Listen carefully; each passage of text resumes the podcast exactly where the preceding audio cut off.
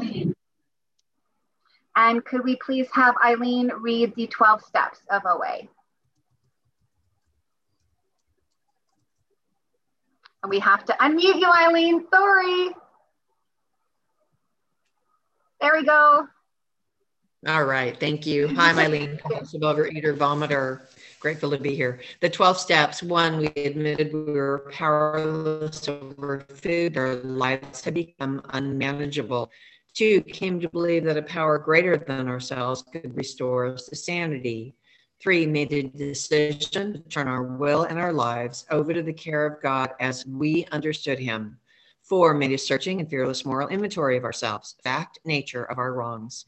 Six, we're entirely ready to have God remove all these defects of character. Seven, humbly asked Him to remove our shortcomings.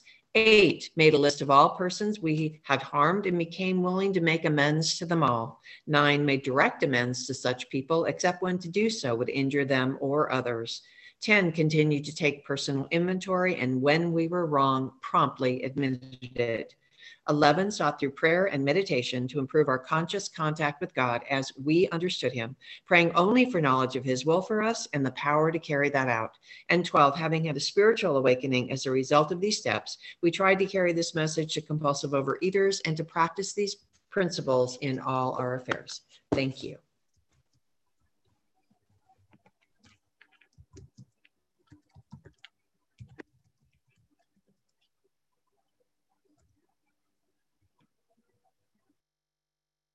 I muted myself. Sorry, you guys.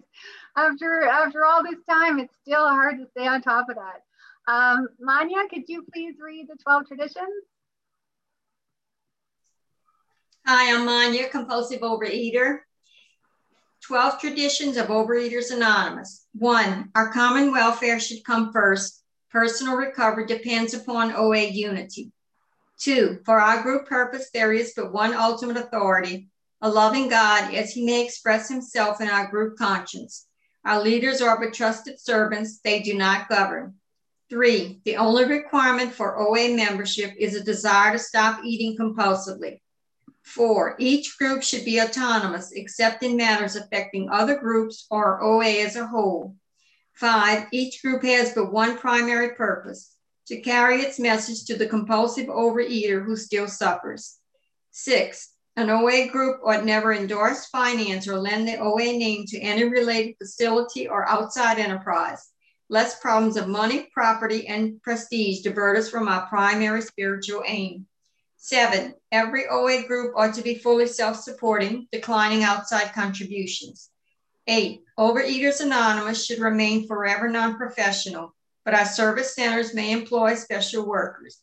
Nine, OA as such ought never be organized, but we may create service boards or committees directly responsible to those they serve.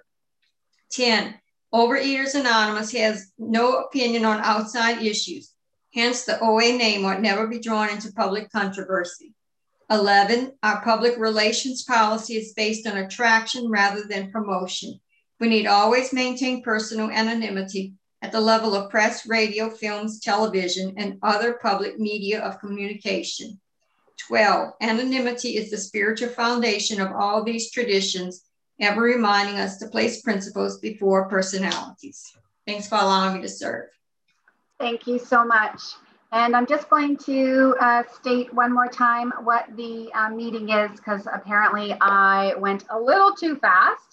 Um, so this is the June 6th, this is for the recording. This is the June 6th meeting, growing my faith and strengthening my spirituality.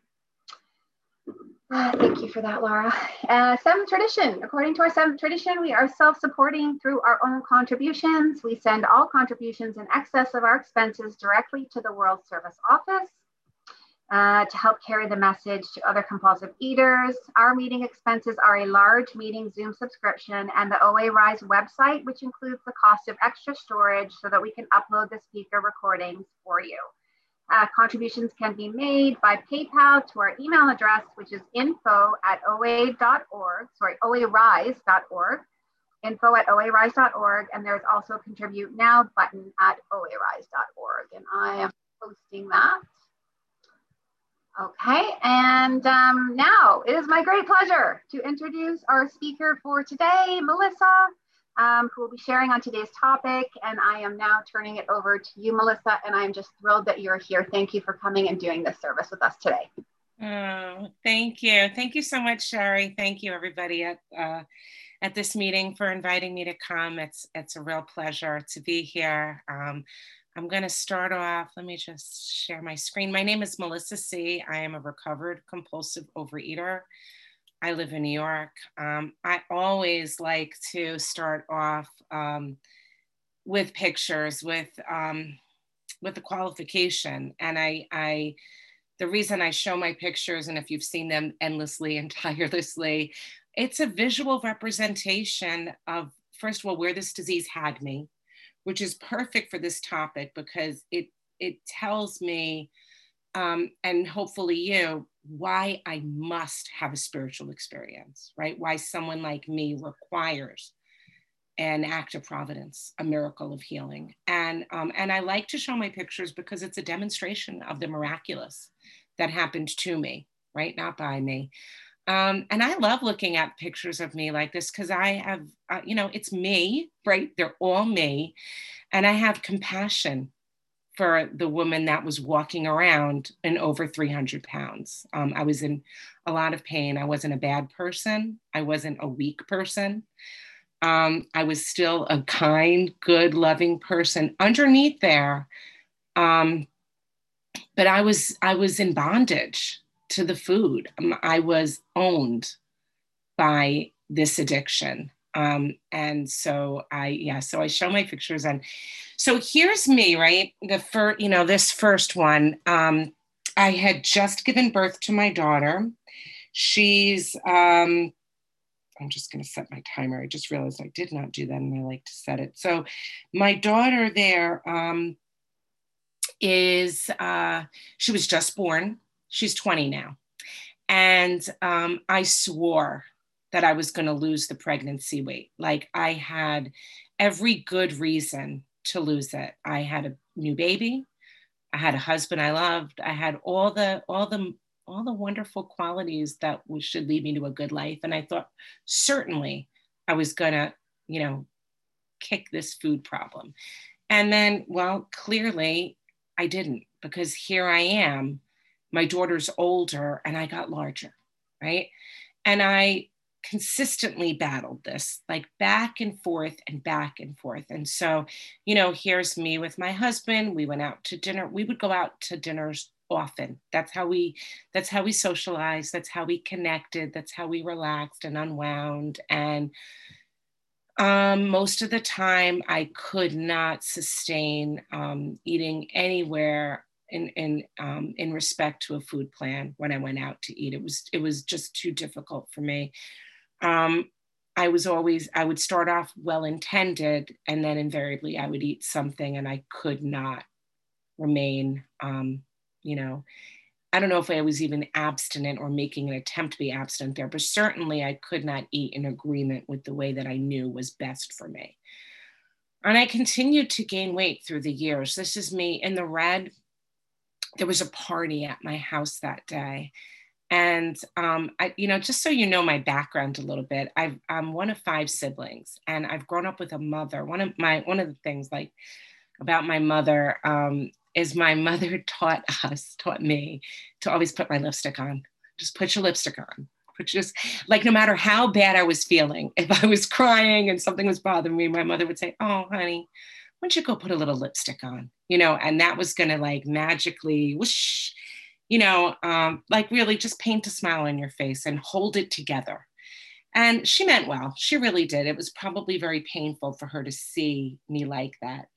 And I could not put a little lipstick on at this point. I just couldn't do it.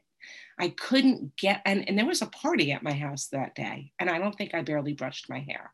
You know, for me, this disease takes me to a spot where basic hygiene becomes difficult. It becomes hard for me to summon up the, the, the caring, the ability to put myself together.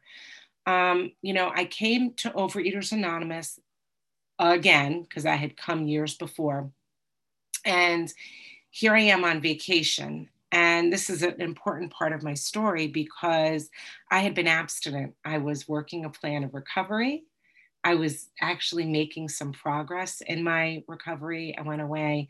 First, I went to Disney World with my husband and the kids, and then we took the kids from Disney to my mom's. And my husband and I continued and took like this lovely little vacation together. And I, I I drank there. I picked up an alcoholic drink, which for me is a gateway. I drink. It's like it's like you might as well just point me right to the food. I can't do one without the other. I just can't. And and I knew that. By the way, I knew that because I had had experience with that before, um, which is why I need a miracle because my knowledge is not sufficient power. Knowledge about what's problematic for me is not enough to keep me in check. So, what I did on this wonderful vacation was I said, I think I'm going to have a drink. And I binged from that from that drink. It was 10 months before I stopped binging. Like I couldn't, I just couldn't. I could once the like what is it? Once the tiger's out of the cage, once the cat's out of the bag, I couldn't get it back together again um, you know, and so that was me on and on through the years, up and down and up and down. Um, here's me, you know, at uh, a social gathering for work. I had lost some weight. Here's me when I had my son. My son now is 14, and I wanted him desperately. Like he came, I had my daughter, and then we had a number of horrific losses in between our two children and I wanted him more than anything. In fact, I was kind of convinced, even though I've always been a compulsive overeater, I thought having this miracle baby was going to be the secret that was going to get me abstinent, get me healthy again. I had everything, you know, now I had everything. And in this state, I was over 300 pounds. Uh, that leopard, that leopard sweater was about what fit me clear i'm at a party again because there's a point you could tell there's a party blower in my husband's mouth i think it's new year's. I could barely hold my son. And that just broke my heart. I just couldn't physically get my arms around him to hold him to me because my size made it difficult to hold him. And he was extremely active. He was a kid who was running at nine months.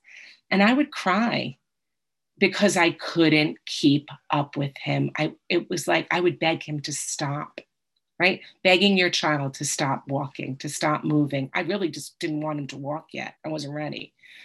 Um, you know, down below, this is me with my sisters. I, I live, I have a very large family. I have sisters and sister-in-laws and nieces and nephews, and there's a there's a lot of us my sisters and my sister-in-law uh, they love me. I, i'm lucky. I'm blessed. I have a family. We love each other. We really love each other. But in the throes of this disease i'm not i'm not available to be loved.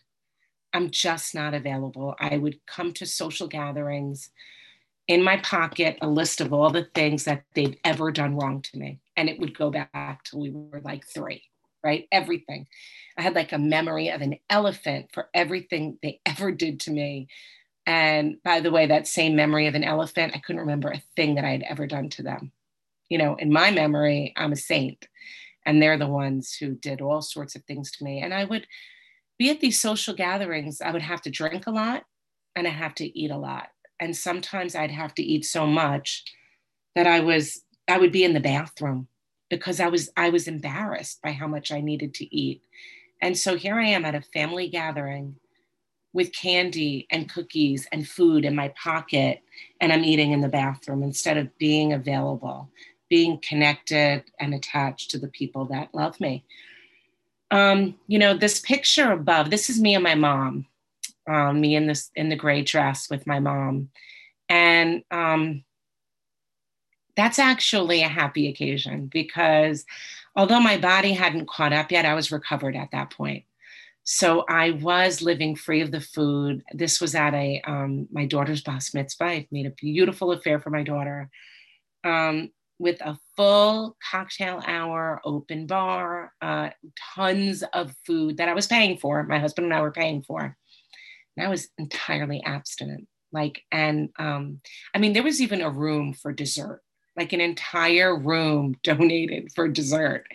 And I didn't, it, nothing there called my name. And in fact, what thrilled me that day was how I was actually able to be present and enjoy the company of the people that I was that I was hosting right that is a miracle of healing that's something God did for me because I've been I've been abstinent or dieted at social functions before I would be pissed because nothing would be going wrong. Everything would be going wrong. No one would be doing it my way. I could I would see everybody's flaws and and I would be mad that they were eating and I couldn't. It would really it would piss me off. It would get me really angry. Um, you know, and then, um, but I didn't have that experience that day at my daughter's bar mitzvah. I actually was available and enjoyed the day fully, fully present. Um, down below, here's me with my kids. I was on my way to recovery. I was already, you know, I was working this program, um, but it took a while for my body to catch up. And here's the good news, right? Here's me. and what's really cool about that, I'm wearing this yellow dress. Um, I was looking at the date because I was like, when did I, how old is that dress? The dress is four years old um, which is miraculous for someone like me. And um, and I knew it fit. I didn't have to try it on before. Um, it's a summer dress that I enjoy wearing, and I just go in my closet and I put it on. And that happened to me, not by me. Um, you know, yesterday I spoke and I wore this dress, the black one, and that was like super cool too. Um, that everything in my closet fits, and and I just know that. I just know that that's to me a physical demonstration of a miracle. And so, you know, I want to tell you, I, am really certain that I was born with this disease of compulsive eating. Um, my first words were more. That's what I was told that that the first things that came out of my mouth was the word more, and it was in relation to my bottle. And my siblings would feed me bottle after bottle after bottle all night um, and my mom said that they would wake up in the morning and find a collection of bottles all on the floor um, outside my crib. And, um, and I always actually remember experiencing food differently than my siblings do. I just always hungered for more. Nothing ever felt enough. You know, and and I came to Overeaters Anonymous hoping to have the why question answered. I really wanted you to tell me why I was like this. And you know, in this in in the chapter, there's a solution. It, it tells us that opinions vary considerably as to why the alcoholic reacts differently from normal people. We are not sure why, once a certain point is reached, little can be done for him. We cannot answer the riddle. So, um, a big mistake that I made was spending too much time investigating answering this riddle and not investigating a spiritual connection. Because when I ask why, really what I'm saying is, I don't like it. Make it different. And, and truthfully, you know, um, when I ask why, I'm hoping that I can assign blame on someone else and remove all responsibility for my own actions. And that's the truth. And really, when you ask why, most of us, what we really hope to blame is our parents. Like that's who I wanted to blame. Really wanted my mother and father to take take ownership, to somehow wear this, that this was their fault. And here's the truth, right? Um, my parents made a ton of mistakes.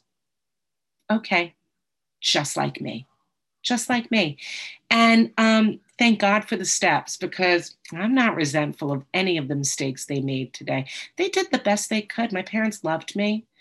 And by the way, if you're if you're here and you're pretty sure that your parents did something to you that caused this. And maybe you're not as fortunate. Maybe you're not the product of loving parents. Maybe they really were cruel, right? Maybe there was some cruelty underneath there. Unless you're going to go back in a time machine, there's nothing we're going to be able to do about it but accept it and now and now do something about it. My problem was I'm 52 years old. And if I'm still blaming mom and dad and not taking action, I'm in big trouble. At some point, I have to just have acceptance and move forward. And that's really what this is, right? So for me, you know, my earliest memories are food related. Um, I, I tell this story that my my um, we would always get this beautiful cake on Friday nights. My mom would bring, you know, would would wait online. We lived near a famous bakery in the area in New York. And my mom would wait online on Fridays because she loved us so that she would buy this cake for the family. And Friday night, my mom would take the cake out. And before my first piece was cut, I knew it wasn't enough. That's how I experienced food. You know, my it's funny because recently I spoke with my husband and I said, you know, all my early memories are food related. And I thought maybe that's what an identification for a compulsive overeater was. And he said, Yeah, Melissa, my early memories are all food too. And I was like, Really? And he said, Yeah. And he started telling me the stuff his mom baked and his grandma and this and that. And then I realized that's not what makes me a compulsive overeater. My earliest memories of food weren't enjoyable memories. They were memories where I didn't get enough. No matter how much was given to me, I never got satisfaction. That's that that's my early memories of food. And so what happens for someone like me who comes from loving parents who want to be helpful and and a mother who tells you to put lipstick on, right? Appearances are really important. Um, I was put on a diet at a really young age, and and and they tried to moderate me and um, and they meant well. They meant well, but what it did was, um, I learned really early on how to sneak food. I could get to the fridge in the dark from a young age. I could open the refrigerator just a crack so the light wouldn't come on. You know, I knew which floorboards creak. I knew where the sponge was that I could wipe it up. I did all sorts of things to try to cover up what I did. And you know, I would go to the kitchen and I would cut slice after slice after slice of this cake. And I knew it was wrong. See, the addict knows right from wrong. It's not that I didn't know that it was wrong to, to go to the refrigerator and take what was really supposed to be for the rest of the family, too. I just didn't have the ability to live within the boundaries of right and wrong. What I needed trumped everything. It pushed all logic aside, I had to get my fix. So, you know, some mornings, Saturday mornings, my family would be like scrambling around looking for the cake because sometimes I ate the whole cake in the middle of the night. That's the truth. And everybody would be mad at each other and yelling and blaming each other. And I would lay in bed on Saturday mornings, guilt ridden, like guilt ridden, not wanting to come out of the bed, not wanting to face the music. And the crazy thing is, I did it again the next week. How's that? Right? I just repeated that same. And it was all sorts of behavior like that. But that was my experience with food. You know, I grew up with a lot of uh, you've had enough. You've had enough. Right? Um, and it never worked for me you know i i would steal my my brother's uh, one of my brother's wives someone asked her a few years ago does does my brother's name is Wayne, one of them, and they said, does Wayne still hide cookies under his bed? And she was like, no, what are you talking about? And they said, oh well, because Wayne always hid the cookies. Whenever there was cookies in the house, he hid them under his bed. And everybody had a good laugh about it. And I realized, yeah, my brother doesn't need to do that anymore because he doesn't live with me. My brother did that because he never got any cookies otherwise. He didn't do that because he was greedy. He did that because he was smart, you know. And when and when the food thief is no longer in his house, he didn't have to do that anymore, right? And that's the way that I that I experienced food in my life. You know, when I was 14, um, well, I'll tell you before that, at 10 years old, I went on Weight Watchers. And really, my mother put me on Weight Watchers, and it worked beautifully. Because um, if you don't require a spiritual experience and you have sufficient desire, you can actually go on a diet and they work. Every single diet works. If you limit your caloric intake, right? You take in less and you move more, you lose weight. And and and I was, you know, at that point, my mother, um, my mother put me on Weight Watchers, and my mother was in charge of the food. So I was on Weight Watchers and I lost weight and I got thin and life was wonderful. And then I was 14. All of a sudden, now I'm 14 and I decided that I wanted to lose a little more weight. I thought I was chunky and I wasn't chunky. Um, now, when I look back at pictures, I'm like, I was normal. I think I was developing. I think I was starting to like really get a shape and develop, and I didn't like it. So I went on a really strict diet and I basically restricted and starved. And I lost, I got very skinny very fast, and I got a lot of attention. It felt awesome. People were like, there's something about a super skinny, rail thin girl that gets attention. They just do. You know, I look at those pictures now and I'm like, I don't think I was any prettier when I got rail thin than I was when I had like when I was, you know, right before then. what happened was um, I got really skinny and I enjoyed it. It was awesome. There was nothing, it was no, nope. I wasn't sabotaging myself. But I came home one day and there was something in the freezer and I decided to eat it. And that was it it was like from the time I was 14 to the time I graduated high school, I gained 100 pounds. And that, you know, the amount of attention I got when I got skinny, now I got all this negative attention. And it was awful. It was humiliating. You know, people said that people are not nice. People are cruel. Teenage boys are mean you know i i would overhear i remember being on the bus and i heard these two boys talking about me you know and and they didn't see me right? I was sitting behind them. They didn't see me but i heard them talk about me and they said what happened to her? She was so cute. Now she's got a great big fat ass. I mean that's what they said. And they were talking about me and it was horrible. And the worst part was my stop was before them. And I actually had to get off the bus and walk past them, knowing that they knew. You know, it wasn't, so here's the thing, right? It wasn't so painful that I heard it. What was really painful was that now I knew they knew I heard it, right? That was like doubly painful. And why do I need God? Because humiliation didn't work either right? You would think crushing, painful humiliation would have done something, and it didn't. It didn't. It just, in fact, when you're when you're completely humiliated and you've got a food addiction, you eat more because nothing soothes the pain of of humiliation as an extra bite, right? Nothing so much. Um, you know, I tried every scheme. I want to tell you every single scheme you know anything money could throw at it. If and by the way here's here's the truth about someone like me. If it cost a lot of money and it was it, and it sounded ridiculous i was all in.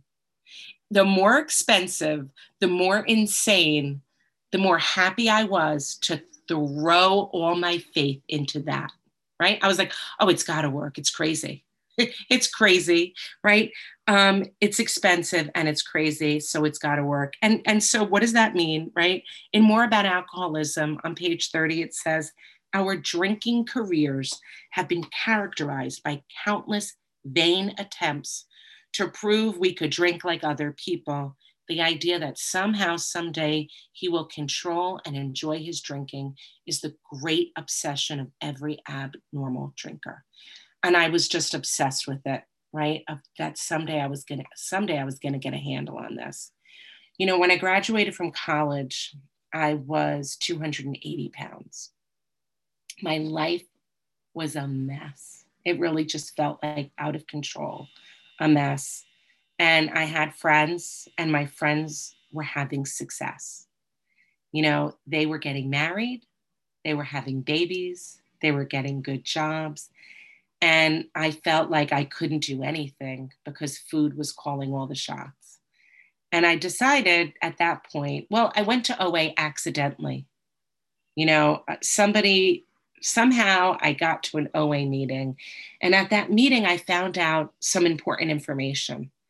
I found out about an allergy. Um, you know, I was given, here's, here's what happened I was given a big book and um,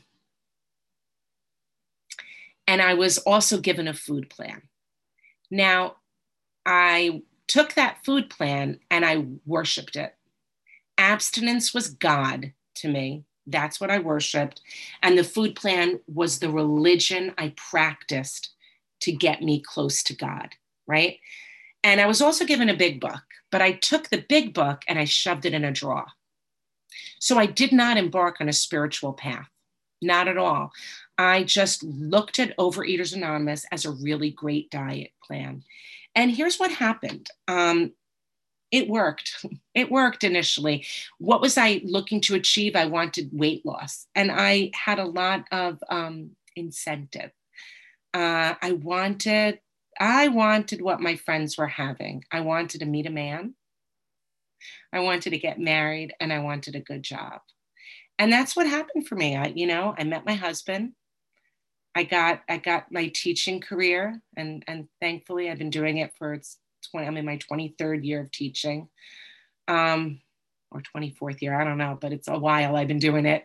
And um and everything was great, right? I was thin. My husband met me, I was thin. And what happened? right? Because remember, I didn't have a relationship with God, I had a relationship with abstinence. That's what I had a relationship with. And um, well, there's two stories that explain what happened to me. And both of them are in more about alcoholism on page 32. It starts with the like, like the man of 30, right? And it talks about staying dry. He stayed dry for 25 years. I mean, that means he was like, for our terms, he was entirely abstinent, right? He was completely abstinent. And for me, it was more like five. I was abstinent. I followed that food plan like uh, unbelievably, right? And then I fell victim, which practically every alcoholic has after his long period of sobriety and self discipline had qualified him to drink like other men. But like him, I gathered all my forces, attempted to stop altogether, and I found that I could not. You know, and then there's another story that's Fred. Here's Fred's story. Everything for him was great, right? Just like me, I was on my honeymoon. Everything for me was great. On page 41, it says, physically, I felt fine. No pressing problems or worries. It was the end of a perfect day, not a cloud on the horizon. And that is the truth for me. I was in Jamaica. There wasn't a cloud on the horizon. It was a gorgeous sunny day. I was not, I did not do this to sabotage myself. Trust me. I was thrilled. You could not have met a happier newlywed. Thrilled. What happened for me was I looked around and I saw other newly married couples. And remember, I was in a thin body and I looked like them. And I was married with a, you know, with a husband who I loved. I thought I was like them. And I had a drink. And it was, you know, a beautiful frozen tropical drink. It was, I say it was ice cream in a glass, right? It was um it was so pretty and, um, but I'm powerless. And what happened for me um, was that from that point on in my honeymoon, I could like mark it on the calendar. It was different. Everything about that trip was different. Um, the rest of the honeymoon, we didn't go on excursions. I did up until that point. But after that point, I just wanted to sit at the pool bar and eat and drink. That's what I wanted to do and um, and you know when you're in Jamaica at the pool bar, it seems normal. Everybody's who's sitting at the pool bar and not getting up is drinking, right? So now I'm thinking, well, this is normal too, because food dictates what I do. I wasn't hanging out with the people on the excursions anymore, right? I was I was hanging out with the people at the pool bar. That's what I did on the rest of the honeymoon. And we, you know, we actually had fun. We had a good time together, you know, but none of my clothes fit me. By the time that honeymoon was over, all my beautiful clothes that I had bought for my honeymoon, I couldn't wear. And now I didn't know I was powerless on the honeymoon. Why? Because I wasn't, I didn't try to stop.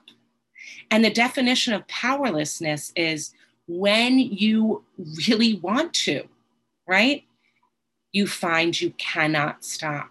So I found out I was powerless the Monday after I came home from my honeymoon when that God of abstinence was nowhere to be found. The food plan that I worshiped, I couldn't practice it anymore. I didn't have the ability, and it was crushing. And you know, remember the same way that I said that it was humiliating and painful to gain 100 pounds in high school? Well, to do the same thing in your early marriage is equally painful and humiliating. And I say it's abusive to a marriage. It, it, it um, creates a level of don't come near me. It, you know, food for me was you know, when they talk, there's a part in Bill's story where he says that there was no unfaithfulness, right? He said because alcohol, right? He was, he, he claims that he wasn't unfaithful to his wife in his story. Um, and he says, you know, because of drinking kept him out of that. And I have to tell you, when I look at that closely, while I was not unfaithful, I was unfaithful because my fidelity was to food right? Food was my lover. Food's what I turned to. I would I would want my husband to go up to go to sleep so I could be alone with the food. I would want, you know, I would want him to hang out longer watching TV so I could go away and be alone with the food. That's not having fidelity to your marriage. That's having fidelity to, to your to your disease. And and I knew this right? Now, pain and humiliation isn't sufficient power. Remember, I said that the purpose of this talk is to tell you why I must have a spiritual connection. Because pain and humiliation and knowledge and a good food plan is not God. None of those things are God. You know, here I was, I had a job I loved, I had a husband I loved, I had everything I loved. And in my own hands, I destroy it. And that's what happens for a woman like me. That's what happens for me. You know, I went up and down for many, many years, you know, and what I found out is I have a very high threshold for pain and I don't surrender easily. I don't give up easily. Um, you know, I say, like, how do I know I had a high threshold for pain? Well, on a regular basis, I broke toilet seats, right? That my husband on, on some weekend mornings would quietly go to Home Depot and replace the toilet seat that I had cracked. And, um, and he never, he's such a good man. He never said anything, ever. You know, in fact, my husband would say, and he might even say it to this day because he's so sweet he would say, you know what? They don't make things like they used to. That's what my husband would say, right? Now, I have to tell you, I haven't broken a toilet seat in many, many years. So maybe they do make things just fine. But he was so kind, right? Never said anything. You know, I couldn't fit in the kitchen chairs on my own house. I would walk onto an airplane and people would now i'm a really nice person if you know me i'm a nice lady i'm sweet i'm a nice woman people would look aside when i would walk down the you know the the plane because nobody wanted me to have the seat next to them because nobody wanted me to be invading their personal space And I felt that right here. And in my heart, I felt like, you know what? If I could have chosen a different seat, I would have too. Right? If I could have chosen another seat that wasn't with me, I would have chosen that seat too. And I have to tell you, if you think that God doesn't care about us, that this food problem is a small problem, I know that that's a lie. I know that's not true because I'm a child of God, and there is no way that He wants a child of His to walk around experiencing life feeling that level of pain, feeling unworthy to sit in a seat, right? To feel that level of humiliation and pain. And and I know, I know that God does not feel that way towards me, right? You know, my last binge, I just want to tell you this. My last binge, I ate until my mouth bled and it wasn't sugar. It wasn't even anything that tasted good anymore. It was shredded wheat cereal. It didn't taste good and it didn't feel good. It hurt. It physically hurt to chew. I was terrified. I was absolutely terrified because I was like, what the, what in God's name is happening to me? And you know what happened? Well, and there and there's a solution on page 25 i'm going to tell you the great fact is just this and nothing less that we have had deep and effective spiritual experiences which have revolutionized our whole attitude toward life toward our fellows and towards god's universe the central fact of our lives today is the absolute certainty that our Creator has entered our hearts and lives or lives in a way which is indeed miraculous. He has commenced to accomplish those things for us which we could never do by ourselves. It goes on to say, you know, if you've passed into the region for which there's no return through human aid. I'm going to drill down on that. No human aid. We have but two alternatives, right? One, go to the bitter end, blotting out the consciousness of our intolerable situation as best we could, and the other to accept spiritual help. So I have two choices. Either I'm going to have to consume a lot of food to live with the misery of walking on airplanes and having people look away, right? I'm going to have to eat a lot of food to live with the misery of breaking toilet seats. Or accept spiritual help, right? Those are my only options. That's it. Nothing else. Nothing else. You know,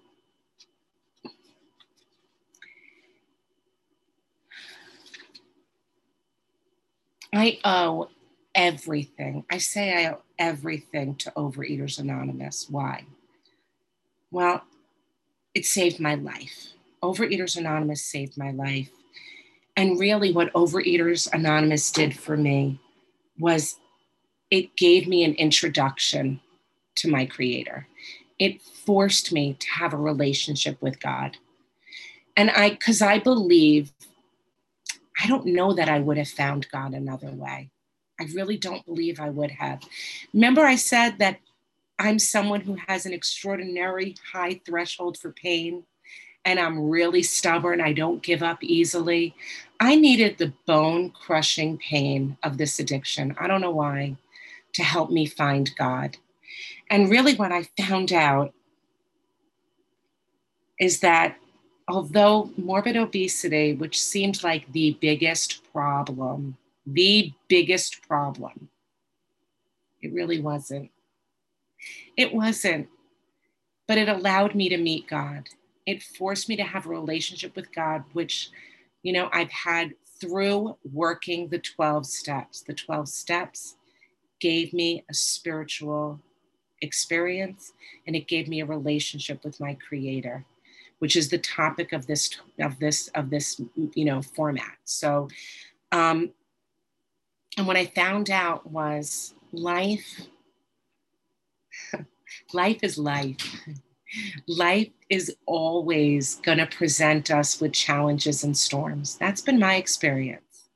Life has not been, you know, I used to live thinking someday when I'm thin, someday when I'm thin, someday when I'm thin. It was like this magic wand was going to make, you know, miracles in all aspects of my life. My, my, my everything is going to be great when I'm thin. My kids are going to listen to me. My boss is going to respect me. I'm going to be super here. I'm going to be basically, it's not true. What happened for me being thin is I no longer break toilet seats and I get to wear the same dress year after year after year. That's that's awesome. That's great. But also the thin body is or a normal size body is what allows me to demonstrate the miracle. It allows me to have a platform. I say, you know, years ago there was these Mary Kay ladies. I don't know if they still exist, but they got the pink Cadillac. And their pink Cadillac was like their calling card to say that they had a successful plan. They had a product that could give them some sort of success. And I like to think about, you know, what were they selling? They were selling that product. Well, what am I selling? Hopefully, I'm selling God. That's what I'm here to sell, right? So if I get to wear a normal sized body, I think about it, it's like my Mary Kay pink Cadillac. It's sort of what I get to parade around in hopefully to let people know that there's a power much greater than me, right? Much greater than all of us that can relieve us of all of our problems. And really, what happened was life continued to present me problems. And now I have a relationship with God that I can turn to for every single one of those problems. And it works. That relationship with God truly works. So with that, I'm going to pass. I'm going to end. Thank you so much, Melissa. Thank you. Thank you. Um, so everybody, we're going to take a uh, five minute pee break and uh, we'll come back and, uh, and then we will have uh, Janet is going to take over for the next hour. So uh, we'll see you back in five minutes.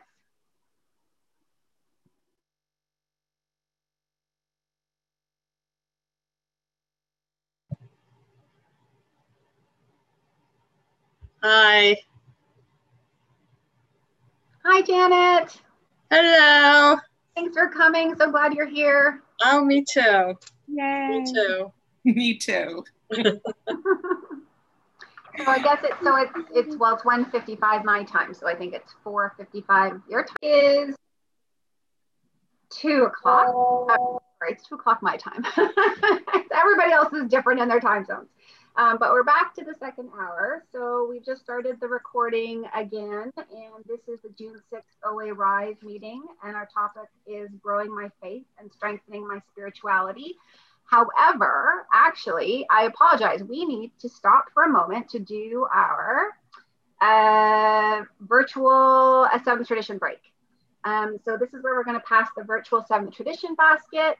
Uh, you are welcome to um, send any seventh tradition contributions to, I'm just looking at our chat again so I can remember myself. Um, uh, our email address is info at oarise.org. Laura? Uh, hey, uh, Sherry, this yeah. is Laura. Um, can you explain how to find the donation on the website and where I need to go to do that? You betcha. So um, let me just screen share. Thank you, Laura.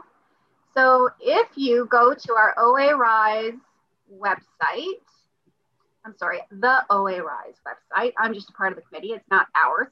It is the OA Rise website. And sorry, let me just uh, close my here. Okay, so this is what the OA Rise website looks like. If you haven't been here before, please feel free to do so. And um, come on, computer. Um, and this is where you'll find uh, where the upcoming meetings are. If you'd like to volunteer with us, which we would really, really appreciate because we don't have very many committee members um, and we do really need service. Um, so if you are willing to help us with the background for Zoom, um, if you can help us find speakers, um, but really the main thing for us is to help us with the Zoom on the days, which is only twice a month and you don't have to do it both times. You could do it once a month or once every other month. If you can help us, we would really appreciate that. If you don't have Zoom experience, I am more than happy, as we all are, um, to give you a rundown. And it's a good way to learn about how to operate Zoom as well. Um, so it's, it's really not that challenging, and I'd be very happy to train you. Uh, and here is where you would find the, oops, the recordings for any past speakers, but here is where you can see the contribute now button. So this is on the very first page. As soon as you go to oarise.org, on the very first page here is the contribute. So if you would like to contribute to our seventh tradition, we would really appreciate that because uh, in the past, sometimes we aren't making our uh, we aren't making our uh, our rent, so to speak, for uh, the website, especially which we need to operate in order to be able to upload the, speak, the uh, speaker recordings for everybody. So if you have a dollar or two to contribute, we would really appreciate that. Um, so let's just take actually one minute so that people can do that if they are able to. And if you can't now and you could do it later, that's fine too. Uh, the last thing actually, while that's happening, I'll just mention as well that if you are someone who would like to have a copy of the flyers for the upcoming uh, speaker meetings, we do have a flyer. In fact, I will post it in the chat. Um, I can do that for you after.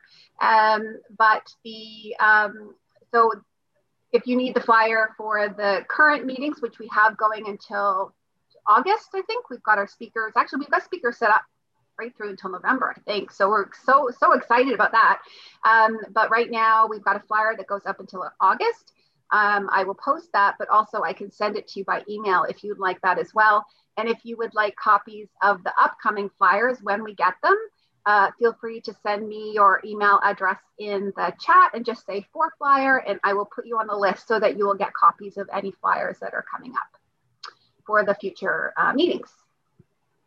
Okay, and all right, I think we have given enough time for our virtual passing of the basket. So now I am going to turn the meeting back over to our wonderful speakers. Um, oh, thank you, Sarah. Sarah just said, it's so easy to donate. I just did it in a few minutes. Yay, thank you, Sierra. Um, okay, Janet, we're gonna hand it over to you. Um, and we do have the recording already going, Laura. Terrific. Okay. Okay, Janet, Ready? sure. all yours. Hi, everyone. Um, I'm Janet B. from New Jersey. I'm recovered from compulsive eating and bulimia. And um, the topic that Melissa told me was strengthening faith and growing in faith. So I figured what better chapter in the big book to do than we agnostics. So I just want to just run through what I think are kind of the highlights in that chapter. So um, first, a few words about me, very few because I'd rather talk about what the book says. So a um, couple things about me. Um, I'm Janet. I've recovered from compulsive eating and bulimia. Um, I first came into OA when I was in high school. Oh, Janet, I'm so sorry. Janet, you're muted. Somehow you got muted. Apologies. If you could unmute and try again. Sorry, we just okay. lost you after like the last couple of words. Okay. Um, so I went into OA when I was in high school. I was already a full-fledged compulsive eater. I stole food, I stole money for food. And my first seven years in OA, I never got more than two weeks of abstinence. A lot of times I couldn't even get two days, and sometimes I couldn't make it to lunch. Um, and I did what I was told. I had about 50 different sponsors. I followed directions the problem was um, I wasn't getting quite the right directions. Um, so there I was, and I started binging and throwing up. At my worst, I was binging and purging six times a day. And after that, I had to go into I had to go to the hospital to get surgery on my esophagus because my esophagus had become so loose from all the from all the throwing up. And so there I was in OA, not getting better until about seven years in. I was at an OA convention, and a woman held up a big book and said she hadn't binged in a year. I couldn't fathom it. I was binging at the convention. And I went up to her and I said, What did you do to recover? And that is when I believe God started his search and rescue mission for me. And thus began um, a great journey of recovery and abstinence. And I've been in recovery over 30 years now. And I'm really excited to talk about this chapter because it's really a chapter on how to find God. Um, so I don't know if y'all have your books, but I'll just say what page I'm on in case you want to follow along. But we'll start at the beginning on page 44. The first paragraph, it says, if when you honestly want to, you find you cannot quit entirely, or if when drinking you have little control over the amount you take, you are probably alcoholic. If that be the case, you may be suffering from an illness which only a spiritual experience will conquer. Well, my first seven years in OA, I honestly wanted to stop and I couldn't. So, you know what people said to me? They said, You don't really want to stop. If you wanted to stop, you could. Um, but the book is telling me something different. The book is telling me that the definition of an addict is wanting to stop, but being unable to. And imagine this like in a, a medical setting, right? What if someone goes to the doctor and the doctor says, Here, here's the CAT scan. This proves that you have cancer. And the person says, Now I know I am powerless over my cancer and my life is unmanageable. Would the doctor then say, Great, now that you know you're powerless over cancer, now go home and make your cancer cells stop multiplying. No. But so often we confuse lack of desire with lack of power. But the next line was if that be the case, if you're really an addict, you may be suffering from an illness which only a spiritual experience will conquer. How come? Why do I need a spiritual experience? Well, um, it's in chapter five. It says that this is a spiritual malady. Once the spiritual malady is overcome, we straighten out mentally and physically. So if I have pneumonia, my solution is penicillin. If I have a broken leg, my solution is a cast. If I have a spiritual malady, then I need a spiritual solution. And Melissa talked about that in the previous talk that it's a spiritual experience, that everything becomes different. It's basically like God rewires my heart so that my priorities become more like his priorities. So that's what I need. And then they say, to one who feels he's an atheist or agnostic, this seems impossible. But to continue as we are is disaster. So whether we believe in God, and now I was, I believed in God. I guess I was like a, a practical agnostic. Um, I just, you know, I believed in God, but he was there for war and poverty and children starving in Ethiopia.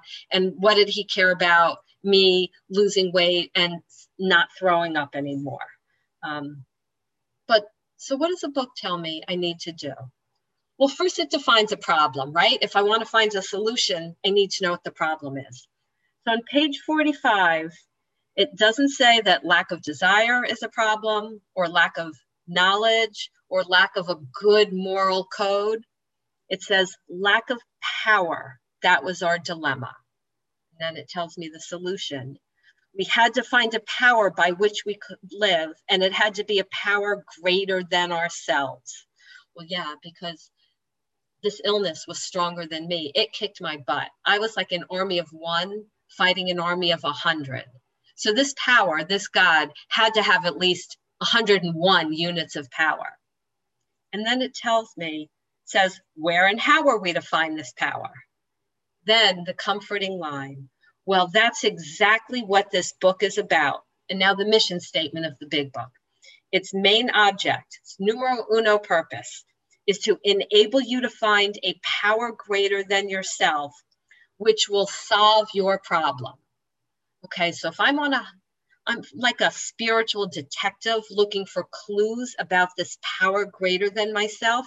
Here's my first clues a power greater than myself, which will solve my problem. So that gives me three clues.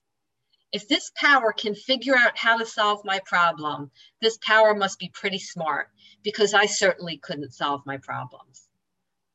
if this power is going to solve my problems, it must be strong. Because as I said, this illness was stronger than I am. So this power had to be stronger than this illness. And most important to me, if this power is going to solve my problem, then this power must care about me. Otherwise, why would it bother, you know, solving my problems? So this power is smart, strong, and cares about me. Okay, now you have my attention. I'm interested. What do I do next? And the book tells me what I do next. And it spends a lot of time talking about laying aside prejudice. Now, we generally think of prejudice as something like um, feeling superior to people of different races, religions, nationalities. But that's not how the book talks about prejudice. They talk about preconceived notions that get in the way of our idea about God. So on the bottom of page 45 and the top of page 46, they go through what some of them are. They say, okay, um, the word God brought up a particular idea of him with which someone had tried to impress them during childhood. What if we were raised with the concept of a God who basically had this book, and on the left side, he wrote down all our good deeds, and on the right side, he wrote down all our bad deeds. And if the bad deeds were more than the good deeds, then five seconds after I'm dead, he's going to meet me with a baseball bat to lump me up. Okay, that would be a problem. That would be a prejudice, a preconceived notion I'd have to deal with. Um, and by the way, if anyone has that prejudice, here's a way to deal with it. You picture that God with a baseball bat in the ledger, then you picture a real God. You picture however you would conceive of a loving God. And that loving God coming in and taking the mask off of that false God and exposing him for what he really is nothing. Like the man behind the curtain in The Wizard of Oz nothing, no power. And we visualize that until we all, all we have left is the real God. Okay, um, another one they say is we were bothered with the thought that faith and dependence upon a power beyond ourselves was weak or cowardly. So that prejudice may be people who believe in God are weak, and I can't see myself as weak. That's a prejudice because actually, some of the strongest people who accomplish the most um, believe in God. Then, a very valid one that a lot of us have, we looked upon this world of warring individuals, warring theological systems, and inexplicable calamity with deep skepticism. Well, that's a prejudice that Bill Wilson had, right? Back on page 11 when Ebby was telling him about God, Bill's like, yeah, I can understand like an impersonal force that sets things in motion, like someone had to set, you know, the law of gravity into effect. So, yeah, there's some kind of force. But he said, uh uh-uh. uh if there's a God, what about all the wars, the chicanery, all this stuff going on? Um, if there is a devil, he seems the boss. Bill actually said that. So I think a lot of times we have prejudices like that. Like, if there is a God, how could he allow human trafficking? Or if there is a God, how could he allow my relative to die of cancer? And a way we deal with that is just what Ebby said to Bill. He basically said, Bill, I don't have the answer to those questions. All I know is that when I gave my life to God, God took away the obsession to drink. And Bill looked at him and he said, something was different about him. Ebby was a caterpillar who is now a butterfly. His roots grasped a new soil. Um, another prejudice someone could have is, well, all these people who claim to be godly aren't very nice. I say, yeah, that may be true but all that says anything about is those people who claim to be godly. It doesn't say anything about God himself. So we need to lay aside prejudices, and we'll come back to it. The book talks more about it in a few pages. But then it tells us um, remember, lack of power is our problem. So it says, as soon as we we're able to lay aside prejudice. So that's our job to look at all our prejudices and lay them aside. So we have to do that and express a willingness to believe in a power greater than ourselves.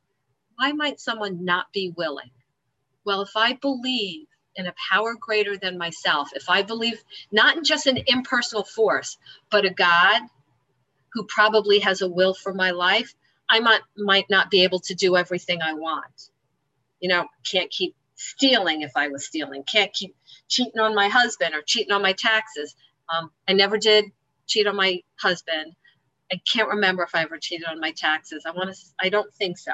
But anyway, we have to, um, we may not be willing to believe in God because we know that God might have certain standards for us. But as soon as we're able to lay aside prejudice and express even a willingness to believe in a power greater than ourselves, we commence to get results. And what are the results? Well, the next paragraph it tells us again, as soon as we admitted the possible existence of a creative intelligence, a spirit of the universe underlying the totality of things, we began to be possessed of a new sense of power right? That's what I needed power and direction, provided we took other simple steps. I get just enough power to get me to step three. And at step three, I get enough power to get me to step four. So it says lay aside prejudice. We talked about how to do that and express even a willingness. Well, how do we do that? How do we get willing to believe in something we don't believe in? So I'll talk about how it was for me. I believed in God, but didn't really understand the way it worked. And the way it worked for me after my last binge, I went to a meeting. I took a sponsor who I knew would let me get away with nothing, nothing, and who I knew knew this book. And I just told the sponsor, I'll do anything you say. And I meant it. And then I said my willingness prayer. I went outside and I said, God, I've always had fixed ideas of what you were like and how to worship you. I'm willing to admit it's all wrong and to start over and let you show me what you're like and how to worship you. And that was it. That was like a hand reached in and just yanked out my obsession. Now, there may be someone here who says, Well, I don't even believe that there's a God at all. There's a way, there's a way to pray then too. And the prayer can go like this God, I don't know if you even exist. And if you exist, I don't know if you care about me. But if you do exist and you do care, I need some help. And the worst thing that could happen is that you're talking to dead air and there's nothing there. But what if there really is a God? What if there is? And what if that prayer is the catalyst that sets him in motion to send down his little team of miniature angels with their hard hats and little tool belts to start the renovation job on our hearts. Isn't it worth taking a chance that maybe it's just dead air? So we do that, and then we have to do a little more. It says, okay, you know, what if I'm not sure? Um, what do I do? And it says, okay, we assumed we could not make use of spiritual principles unless we accepted many things on faith, faith, which seemed difficult. But we can commence on a simpler level. Those maybe prayers are a simpler level. But coupled with it, we have to start making use of spiritual principles. We have to do what we know. Um, I had a friend who was a recovered alcoholic, and he said, every alcoholic who comes around can stop lying and stop stealing. From day one, we can stop lying and stop stealing. We can start doing self sacrifice. Self sacrifice means there's something I want to do and I put it aside in order to help somebody else. We can start doing that right away. So we've got our willingness and we've got our beginning to practice spiritual principles. And if we're doing that, we should at this point have enough power to, um, to keep going. So on page 48, it talks about um, electricity and the prosaic steel girder and all this stuff that I have no clue what it's talking about. But basically, what they're saying is we use electricity without understanding it, right? We turn switches on and off. We have no idea how that power gets from the sun or wherever it comes from and into our house and into our light switch, but we use it. We don't need to understand it. We just say it works. But when it comes to God, boy, we need to know every single thing why he allowed this thing to happen in that foreign country before we give him a fair chance we don't even give God the same respect we give electricity. And so they're telling us we don't need to understand. We need to just start out with baby steps of faith. And it tells us why it's so worth it. On page 49, it says what we should be looking at ourselves as intelligent agents, spearheads of God's ever advancing creation. What were we doing instead? we agnostics and atheists chose to believe our human intelligence was the last word, the alpha and omega, the beginning and end, rather vain. So here I was just living my life, but then working these steps, realizing that God wants me as his agent. That's really cool. Like he is the principal, we are the agents. And what's the principal doing? Well, my personal belief, and now I'm just veering into the realm of opinion, is he took six days to create the world. He took a day off to rest. And then instead of spending the rest of eternity watching Netflix, he is launching search and rescue programs for us addicts. He's launching search and rescue missions. He wants to bring us all to him. He loves us that much. And he wants me, he wants us to be agents in his search and rescue missions. You know, I don't know about you guys, but I used to sit around and say, Oh, why was I created? Why am I here? I had no sense of purpose. This program gives me a great sense of purpose. And God has a purpose. He wants us to be his agents, spearheads of his ever advancing creation. That's so awesome. Um, and then as a result of doing this, I start getting power, but I start getting a little bit more. It says, okay, I stop amusing myself by cynically dissecting other people's beliefs and practices. So we can't be cynical anymore. And then what do we get when we're spiritually minded? A degree of stability, happiness, and usefulness. So God could have stopped with just removing my food obsession, but He loves us too much to just end there. He gives us happiness, stability, and usefulness. Isn't that awesome? So we turn the page and we see, um, now it goes and talks about the stories and says, okay, we're going to tell you about this book. We're going to give you directions but there's also stories. And it says why we tell our stories. It says, in our personal stories, you will find a wide variation in the way each teller approaches and conceives of the power which is greater than himself. So, wide variation on how we found God, right? I found God in a meeting where I made a decision to do it, go to any lengths, and then in the parking lot afterwards when I said that prayer to God. Other people, I'm sure, have different ways. But they say on one proposition, these men and women are strikingly agreed. You think you can get two alcoholics to agree on anything? Now they had at least the first hundred who wrote this book to agree.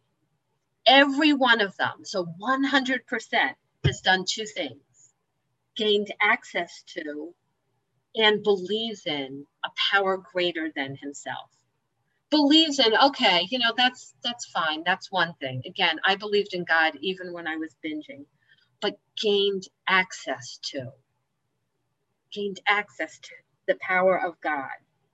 And it says this power has in each case 100% of the time accomplished the miraculous the humanly impossible and it says what happened to all these people there's been a revolutionary change in their way of living and thinking, right? A spiritual experience. And look at that word revolution. You know, it makes me think of Les Mis, right? Like a revolution, a war. But in this case, the good guys win right away. God wins and changes in the way we live, the way we treat others, and the way we think. There's a shift in our values, in our priorities. In the face of collapse and despair, so this is who this program is for, not for people who just want a diet, but for people whose lives are just collapsing and they're despairing. In the face of the total failure of their human resources, what do we get? A new power, peace, happiness, and sense of direction flowed into them. It comes into me like a PICC line into my heart. This happened soon after they wholeheartedly met a few simple requirements trust and rely on God. And then, as we see later in the steps, clean house and help others. So we're going to flip down to the bottom of page 51, 52, where it starts talking about the Wright brothers. And it's like, come on, guys. First, you're talking about electricity and the prosaic steel girder. And now you're talking about Professor Langley. I don't even know who he is, but it looks like he's a guy who tried to build an airplane and it didn't work. Okay. Um, then we get to the Wright brothers, and it says why they succeeded. And at first glance, this makes no sense. So on the bottom of page 52. The Wright brothers' almost childish faith that they could build a machine which would fly was the mainspring of their accomplishment. Without that, nothing could have happened. Well, that's kind of interesting, right? I would think that you would say the Wright brothers' aerodynamic knowledge, their astute mathematical ability was the mainspring of their accomplishment. But it says no, their faith that they could do it. And without that, nothing could have happened. What? Like, you're telling me they couldn't have built an airplane without that? And yeah, that's what they're saying. Well, how come? Right? How come? Well, faith clearly did something, right? So the way I like, and it's hard to understand, but look at it like this. Here on planet Earth, if we want to get something, um, we will hand the clerk a $20 bill or a credit card, and we'll get a bag of groceries or, or a tank full of gas. Actually, now $20, you get half a tank full. But anyway, um, so imagine someone from planet Mars looking down and they see me going to the grocery or the gas station and handing the clerk this green and white piece of paper or this plastic card that the clerk sticks in a little machine and I get groceries or gas in my car. He would say that makes no sense. But that's how things are done in the physical world. That's how things are transacted can't work that way in the spiritual world. I can't say, um, God, here's a 20. Now remove my obsession. Or, you know, here's my Amex. Take away my compulsion to eat. It doesn't work that way. Faith is a catalyst in the spiritual world. And if you think about it, it makes sense. Otherwise, why would we have step two? Step two says, came to believe that a power greater than ourselves could restore us to sanity we don't have that in the physical world, right? Um, if my when my son was two, he had a very severe respiratory illness and he had to get a shot, very painful shot in his leg. He did not want the shot. But one thing that is definitely true, he did not need to believe that that shot could restore him to physical health. He didn't need to believe it. He just had to take the shot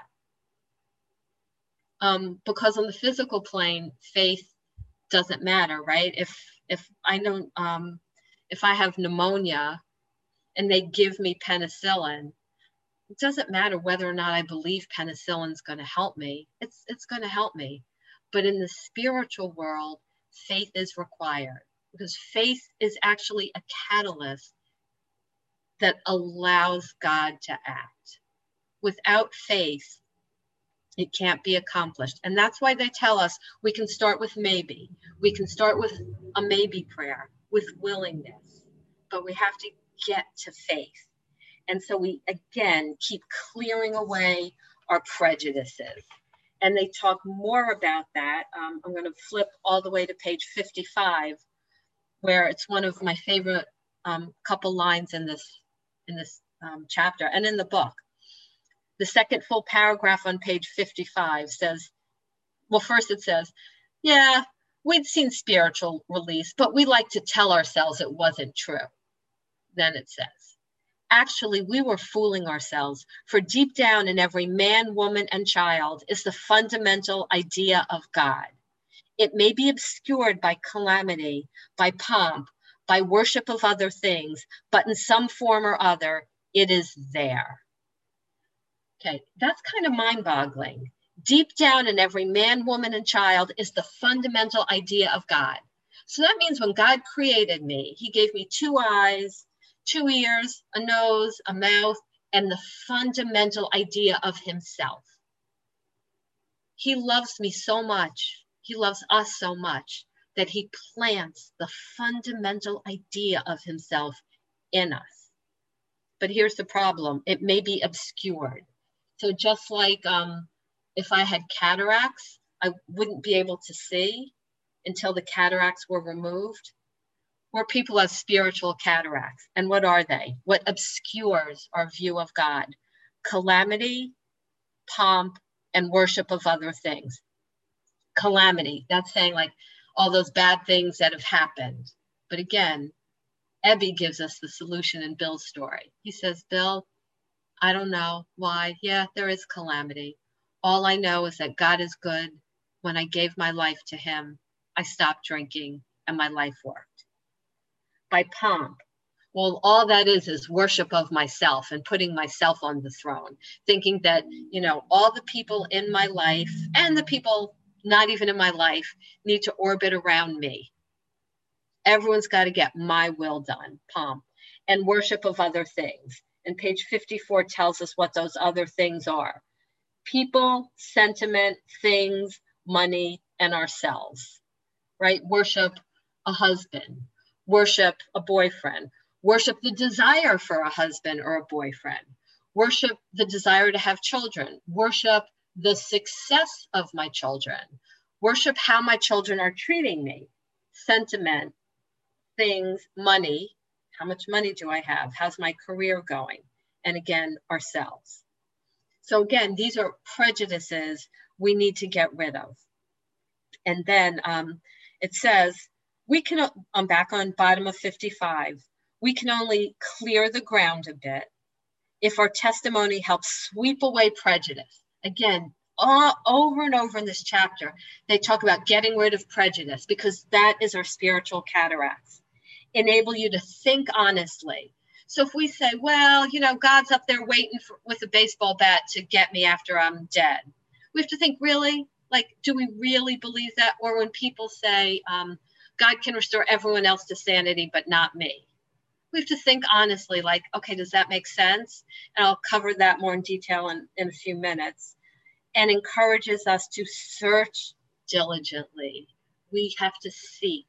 We can't be happy, content to just be where we are. We keep seeking. And then they say the best way to end this chapter is to give an example. And they talk about the minister's son. I love this story for about 10 different reasons. Um, and just his full story is called Our Southern Friend, and it starts on page 208. And I'll be reading a little bit from there. So here's the minister's son. And we can kind of see why he became an alcoholic. Top of page 56. Um, he became rebellious at what he thought an overdose of religious education, pride, turning his back on God. Then in his life, there was business failure, insanity, fatal illness, suicide, calamity. These things embittered and depressed him, embittered him. That's another word for resentment. So we've got pride, turning his back on God, calamity, resentment. Where does it land him? It lands him in the insane asylum. So there he is in the insane asylum and, you know, saying, well, if there is a God, he hasn't done anything for me. but God gives him a gift. Remember God's search and rescue program, and God was searching for him right in the asylum, and he had an agent there. He had a fellow inmate there. And so our friend, the minister's son, goes and talks to the inmate and, you know, says, if there is a God, he hasn't done anything for me. But then he goes back to him and he asks him, you know, okay, what do I do? So first the, the fellow inmate says, what are you willing to do? Are you willing to be honest? Are you willing to think about other people and their needs instead of your own in order to get rid of the drink problem? And he says, I'll do anything. So he had step one, or he had willingness, but no step two yet. So he doesn't have any power. The man says, All your troubles are over. And he goes back and he has a little bit of humility and that willingness to believe in God. And he says, Is it possible that all the religious people I have known are wrong? So, okay, he's willing to believe in God. So, what does he do?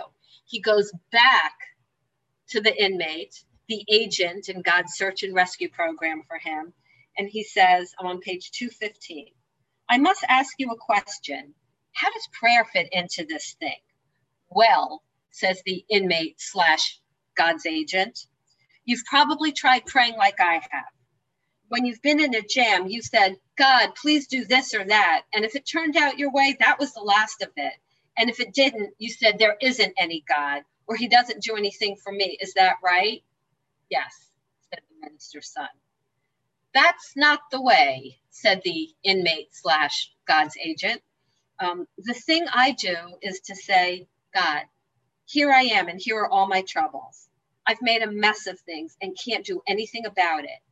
You take me and all my troubles and do anything you want with me. Does that answer your question? Yes, it does, says the minister's son. And this is what he says I return to bed. It doesn't make sense. Suddenly, I feel a wave of utter hopelessness sweep over me. I am in the bottom of hell, and there a tremendous hope is born. It might be true. I tumble out of bed onto my knees. I know not what I say, but slowly a great peace comes to me. I feel lifted up. I believe in God. I crawl back into bed and sleep like a child. And if we go back to historian We Agnostic, it says even more than that. He was overwhelmed by a conviction of the presence of God. It poured over and through him with the certainty and majesty of a great tide at flood. He stood in the presence of infinite power and love. He lived in conscious companionship with his creator. Isn't that beautiful?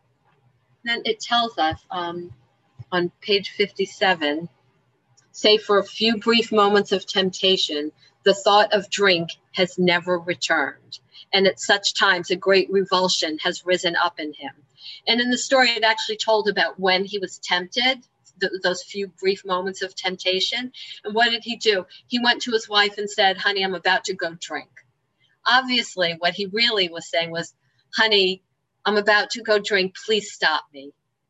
And she did. He told on himself. He got those boogeymen out of the closet in his mind. And it says, seemingly he could not drink even if he would.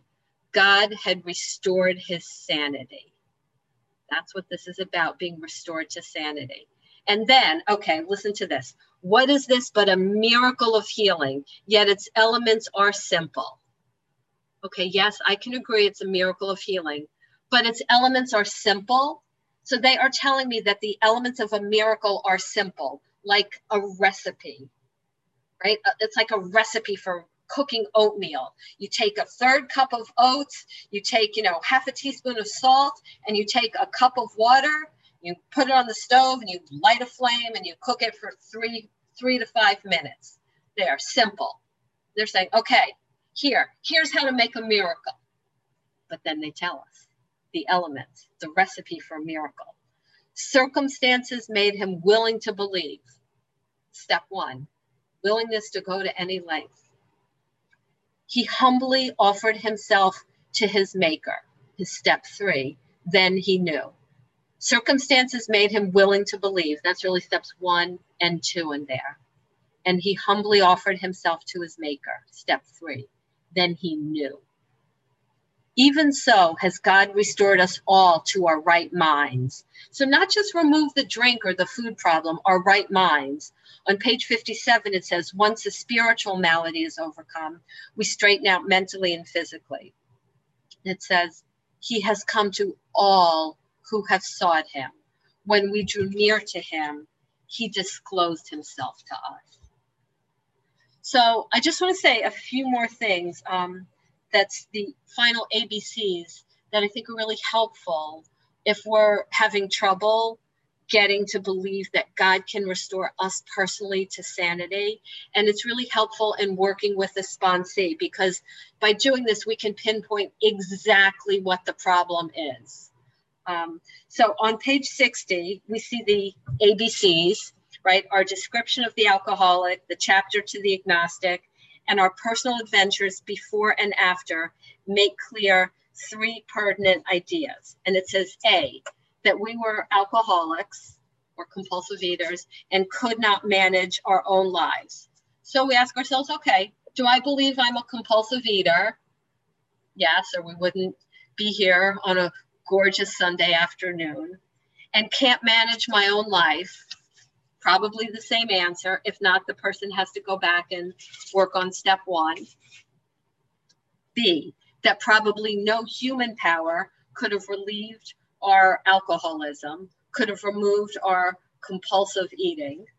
Um, yeah, by this time we've we've probably tried the route of um, what's it called, pay and weigh or weigh and pay. Um, to you know over um, weight watchers or diets or you know all this other stuff and it doesn't work. We know that doesn't work.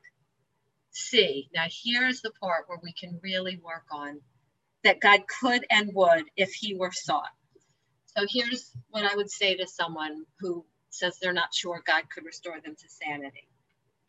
Do you believe that god could restore people in general to sanity? Not you but other people, could God restore them to sanity? And people generally say, yes, because they've seen it. Okay. Do you think God could restore you personally to sanity if he wanted to? He may not want to, but could he if he wanted to? Well, if someone says no, he couldn't, even if he wanted to, well, that's a time to really encourage someone to think honestly. Because if he could for 9,000 other people, then he could for you if he wanted to. And generally, a person will concede, well, yeah, he could if he wanted to, but he doesn't want. He, I don't think he wants to. And we said, okay, okay. And then the next part is that God would if he were sought. So then we could say, what do you think it means to seek God? And a person can really make a list of what it means to seek God. Um, basically, work these 12 steps. And then, okay, are you willing to do that? Yes. Okay, so do you believe God will, if you seek Him? You've said you're going to seek Him. Do you believe He will? And often people say no. He could if He want to, but he doesn't want to and he won't for me. And then we need to figure out why. And it's generally one of three reasons. The first is I've tried it so many times before and it hasn't worked. And what I would do then is I would hold up a phone and I would say, for years, I might be trying to take a picture with my cell phone by pushing the on button maybe for seven years, and it doesn't take a picture. And then after seven years, I meet someone who has the manual and they say, Janet, you've been doing it wrong. It's not this button, it's this button. And immediately I can take a picture. Now, someone might be lucky and someone with the manual will show them how to take a picture the first time they go to, I can't take pictures with my cell phone anonymous, but they may have to wait seven years like I did it doesn't matter. once we have the manual and the directions, it doesn't matter if you've tried a hundred times before. If you're seeking and you're seeking with the right manual, God can restore you to sanity. Then sometimes people say, well, I've done this really bad thing in the past. And then we point out, well, so did all the founders of AA. That's why there's a ninth step, right? And you'll get a chance to make an amend in step nine. Then sometimes someone will say, I'm just not worthy. And unlike a lot of um, therapists, what I would say to that person is, You're right, you're not worthy, but neither was I, and neither was anyone who was restored to sanity. Because being worthy isn't a requirement, or none of us would be okay willingness is a requirement, not being worthy. So, of course, you're not worthy, but that's fine. That's not a requirement. So, I think those are the only three um, objections that someone would have, the only three kind of plausible objections. They'd all be some variation of that. I've tried this before, it hasn't worked. Um, I've done something bad, or I am bad but none of that gets in the way. If we're willing to seek, God is willing to be found. You know, the, I'll just close with this. At the end of um, the doctor's opinion, and the doctor's opinion is really a book review on this book. It was written after this book was, and it's you know he, he goes through the scientific part and how he realizes that God is the answer, and he just says, "I earnestly advise every alcoholic to read this book through. And though perhaps he came to scoff, he may remain to pray. If we pray, there really and truly is a God who is up there or down here or everywhere listening and willing to help us. And then we can get helped, and then we can be his agents and help him on his search and rescue missions for our fellows. And with that, I pass. Thank you so much, Janet. Um, so it's uh, in Pacific time, it's 2.48. Did we want to take a, a, break now or it's totally up to you? It, did you want to take a couple questions and answers, um, Janet? We can take a couple questions because I'm not going to be able to come back after the break. I have a family okay. thing. So I'm, I'm fine for questions now. Okay, if anybody has any questions, you can raise your hand. Uh, you can do so by going down to the bottom of your screen. There is a reactions button and uh, there's the raise hand there. Uh, Michael S. Hang on two seconds, Michael. Thank you so much, Janet. Thank you. Really appreciate your share. Um, can you talk about moments where you might have felt, you know, less connected to your higher power, or you know, you still go through the motions or are praying, but are not feeling as grounded in your spiritual life or connection? Yeah, of course that happens. I think that happens to everyone, but I think what I do is um, then I rely on my disciplines because when I first started in recovery, I just made a decision that I was going to spend 45 minutes every morning with God.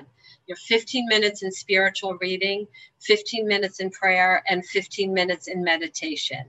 And that is a practice that I've kept up most days. I mean, there are exceptions, but that's so whether I feel connected or not, I mean, I'm spending close to an hour, and sometimes it and it's more than an hour with God in the morning, and that's how I deal with with dry spells.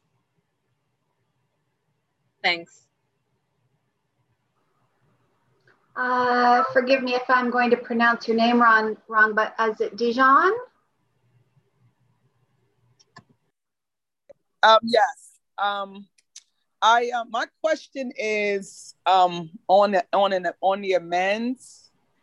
Um, has there ever been an amends that you were unable to physically do, um, or have you? Was there ever? um, I'm trying to understand amends as far as um, when you pray for the two weeks. I think it's in, I forgot what page it's on, but you pray for the person um, for the two weeks and God will restore you. I'm not sure if that's what it says exactly. Um, I'm finding it hard to go physically to people that I've harmed them, they've harmed me, but I'm physically, I don't know. I'm, I'm, I'm praying that God will give me the strength to address the, the, people, or not address them, but just to uh, make the amends without it being with strife or with um, an expect, you know. Oh, so that's where I'm at right now. Okay, so if I'm understanding you correctly, you're asking about how to make an amend if you still hold resentment for the toward the person. Yes. Okay. So I think yes, doing those prayers are good and if it doesn't go away in 2 weeks, then pray for 3 weeks. I mean, I don't think 2 weeks is a magic number. Um, and I would say to talk with your sponsor and make sure you've really seen your part because I know for most of my resentments, not all, but most of them, when I really see my part, it's like putting a pin in a balloon. It's just all the air, all the energy goes out of it. And all I need to do when I make my amend is confess my part. If the other person has, I, I can't go in there with an agenda thinking, I'm going to say what I did wrong, and then they need to say what they did wrong. I'm just doing this so that I don't go back into binging. So I hope that helps. Thank you. How about uh, Laura, please?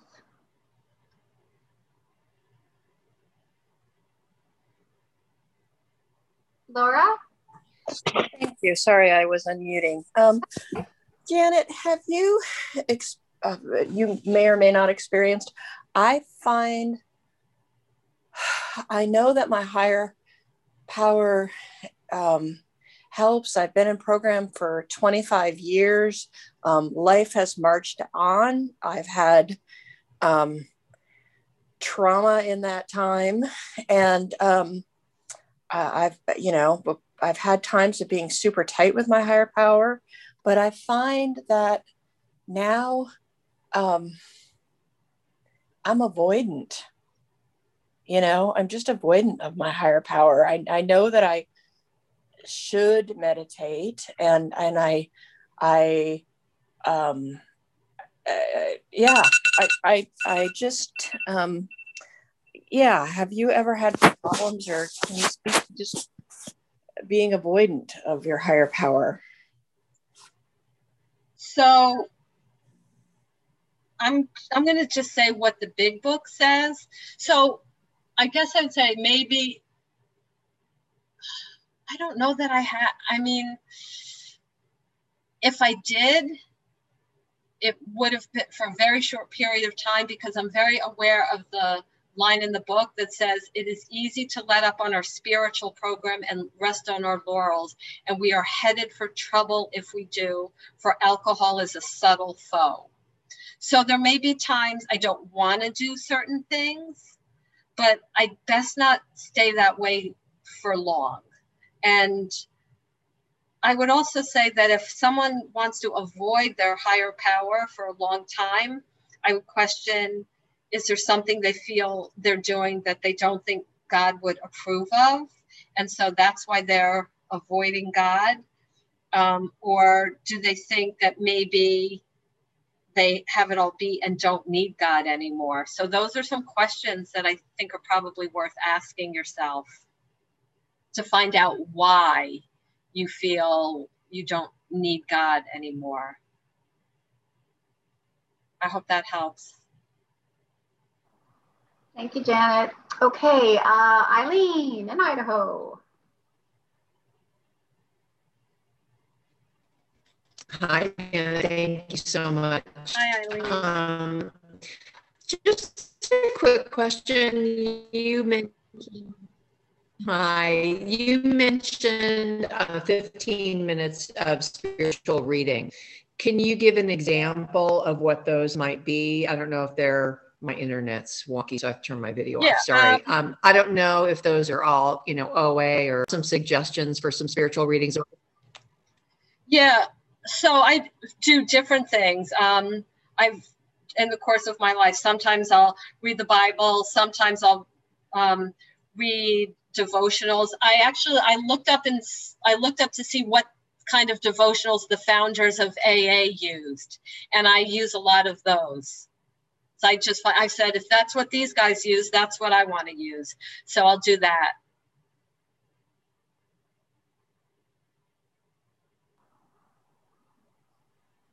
Okay, uh, anybody? Oh, um, Michael S.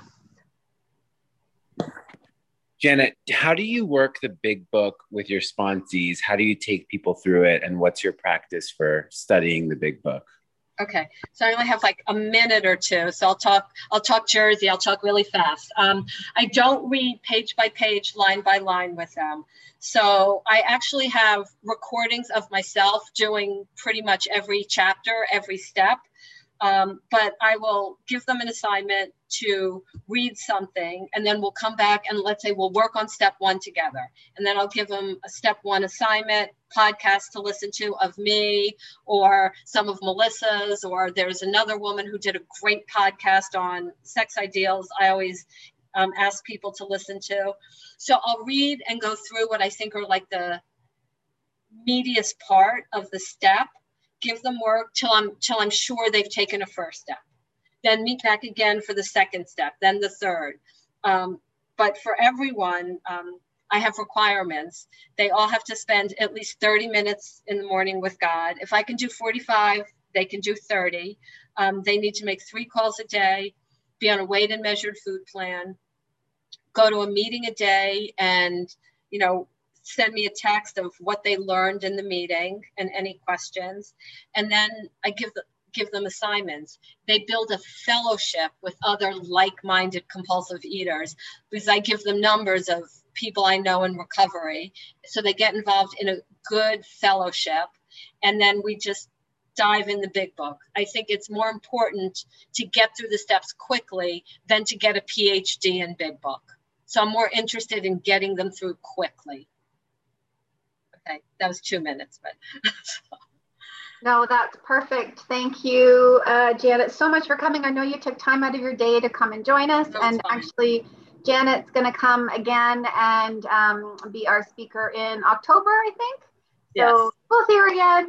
Thank you so much, Janet. Really appreciate your time and your service and sharing your recovery with us.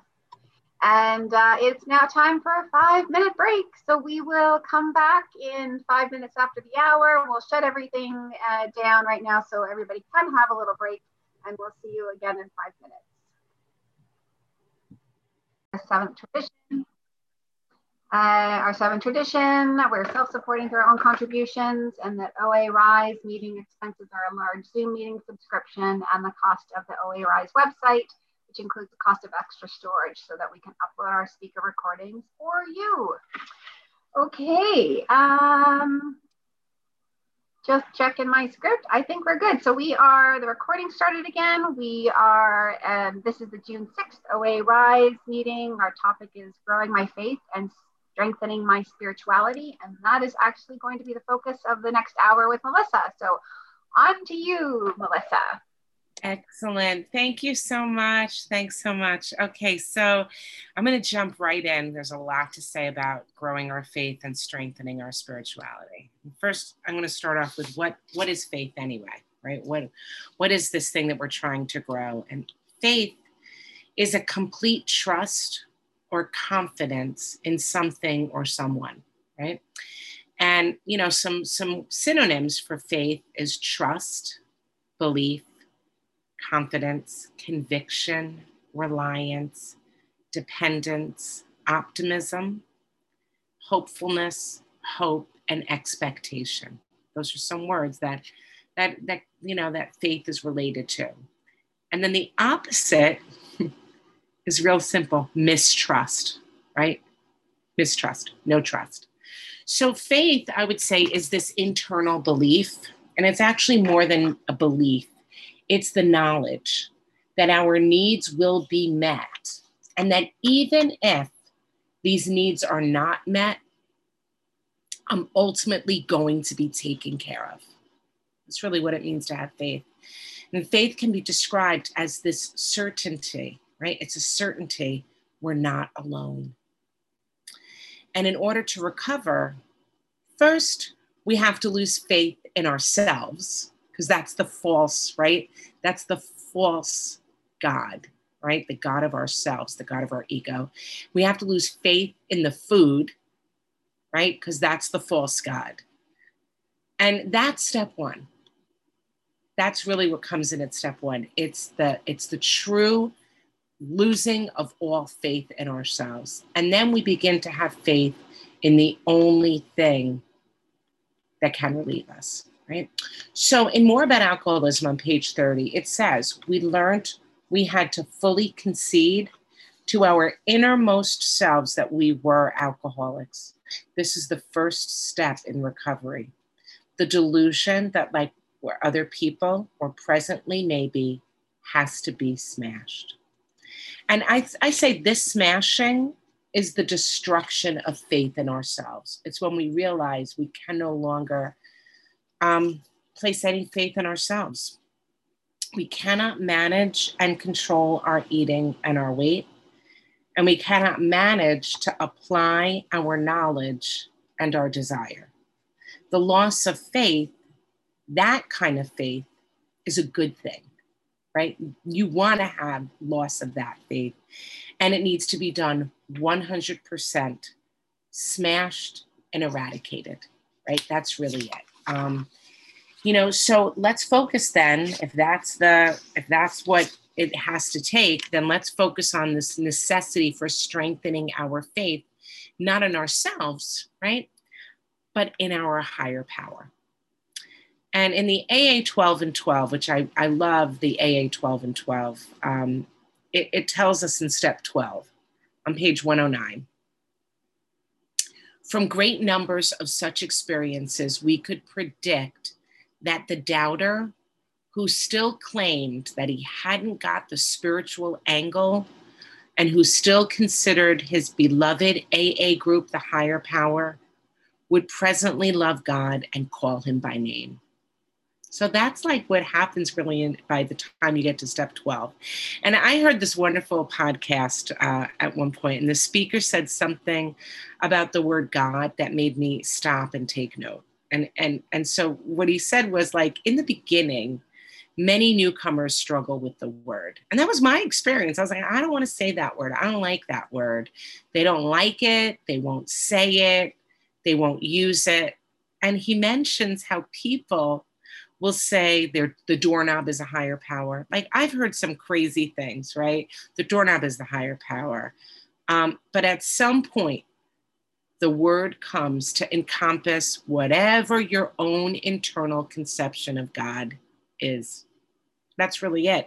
So if, you know, so at some point we all just decide, I'm just going to use the word God, right? And so if I use the word God, it's not to discredit your own personal conception, not at all. Um, I'll try, you know, as much as possible, I try to speak in a way that's as inclusive as possible. Well, first of all, because that's aligned with my set of ideals, but also because it is the direction in the text. We are told in the text, you know, um, that we're supposed to be broad, roomy, all inclusive, never exclusive. So I'm going to hope to be broad, roomy, all inclusive, never exclusive, you know. Um, but I think it's pretty funny that, you know, anybody in the beginning who won't use the word at some point just just starts picking it up and using it because it's just easy rather than to over explain what my conception is because what my specific conception is is irrelevant that's that's my own personal information um, and that's not required you do not have to swallow and accept my own conception in order to have a spiritual experience, not at all. So, okay, so this brings us then to step two. And we find that in order for one to recover, it's going to be necessary that we come to a place where we have faith that some kind of power exists that can restore us to sanity. And so, then how do we increase this faith? Well, in the appendix, in the spiritual Uh, experience, in the back of the of the of the big book, on page 568, it says, most emphatically, we wish to say that any alcoholic capable of honestly facing his problems in the light of our experience can recover, provided he does not close his mind to all spiritual concepts. He can only be defeated by an attitude of intolerance or belligerent denial. We find that no one need have difficulty with the spirituality of the program. Willingness, honesty, and open mindedness are the essentials of recovery, but these are indispensable. And there's a principle, it goes on to say that there's a principle, which is a bar, a block, right? Against all information, which is proof against all arguments, and which cannot fail to keep a man in everlasting ignorance. And that principle is contempt prior to investigation. So, okay, so then if I want to increase faith, here's what I'm going to need I'm going to need willingness, honesty, three, open mindedness, four, I'm going to have to start investigating without contempt. So, okay, so if you're investigating without contempt, then you're checking things out with admiration and awe right? That's really the opposite. And to me, this means that I am seeking with delight and with the intention of finding. I'm expecting to not only find, but to like the act of seeking and to delight in whatever I find. That's the attitude that I have to take, right? In the paragraph, it says defeat happens when we have an attitude of intolerance and belligerent denial. So, if we want victory over food, right, if I want this spiritual experience, then what I need is the opposite of that. I need tolerance, right? I'm going to have to have tolerance. And I'm going to have to have easygoing acceptance and agreement. So, if I can spend some time really delving into these six ideas, I just gave you six ideas for increasing my faith. Willingness, right? What does that mean? It's doing things that are suggested, even if you don't want to, right? Willingness is essential. How do we cultivate willingness then? How do you get willing when you're not willing? Well, I say it's like 10 parts desperation, some of us, it's like 100 parts desperation. And that's the disease's job, right? The disease makes me desperate. What made me desperate? Drive throughs, fast food drive throughs made me desperate. Cabbage soup diets made me desperate. Made, you know, fen-phen. I took fen-phen, didn't work. Um, sitting in meetings, by the way, with an attitude of smug superiority, because that's that was me at one point to all these religious God talking fellows, taking zero action, but hoping I just keep coming and improve. That made me desperate, right? Um, but the other important component of willingness, it's not just desperation, because if it's only desperation, then there, then then what, right? Then I would just like, I'd have no reason to get up in the morning. No, I need something else. The other important component of willingness is hope, right? Desperation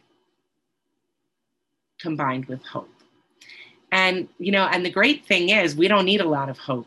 We need like this much, just enough, right? You need a lot of desperation, just a, like a sprinkling of hope. And where do I find hope, right? If I want to cultivate and grow my faith, well, then how do I get hopeful? And early on, I got hope from seeing others and hearing their stories. You know, I would have come and watched somebody and listened to somebody. Um, you know, today, what gives me hope, because I have to keep increasing my faith, I get to see others recover. I get to hear other people's stories. You know, my own recovery today, I have to tell you, is is hopeful for me. It gives me hope because when I'm wavering in this area, right? If there's something in my life that I'm feeling defeated about, and I need to have more faith, and I need to have more willingness and more hope, well, I can take out my old photos. I can look at my pictures, right? And I could say, wow, wait a second, there's a miracle. I know a miracle happened for me, right? Um, I've experienced a miracle of recovery in my life. This miracle gives me hope for all other areas in my life. You know, I think like when there's a problem occurring, I could say, well, wait a second. If I was owned by food, you know, I was over 300 pounds. I my I ate till my mouth bled, right? And then all of a sudden, now what happened for me was I cried out for help and and i received it. Something happened where i was helped. Well then i know that miracles exist right? And that that further gives me hope for all areas.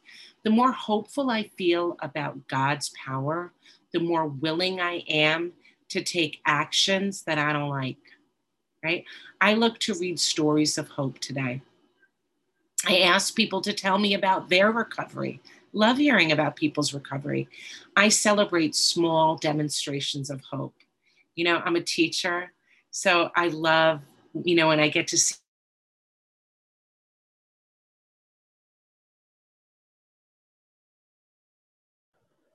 Oh, Melissa, you are frozen momentarily. It's a beautiful shot, though. If one were going to freeze, that's definitely a nice one to freeze on. We'll just wait till she comes back. We hope she does.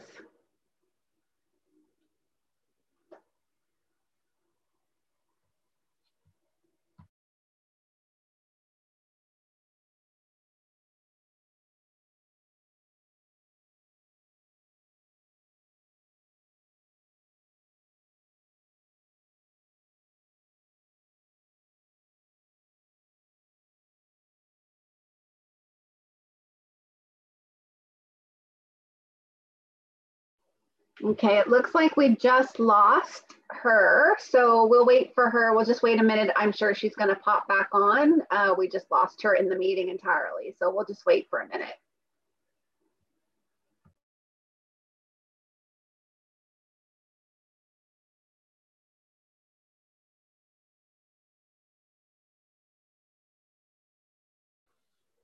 Would anybody like to perform a dance, sing a song?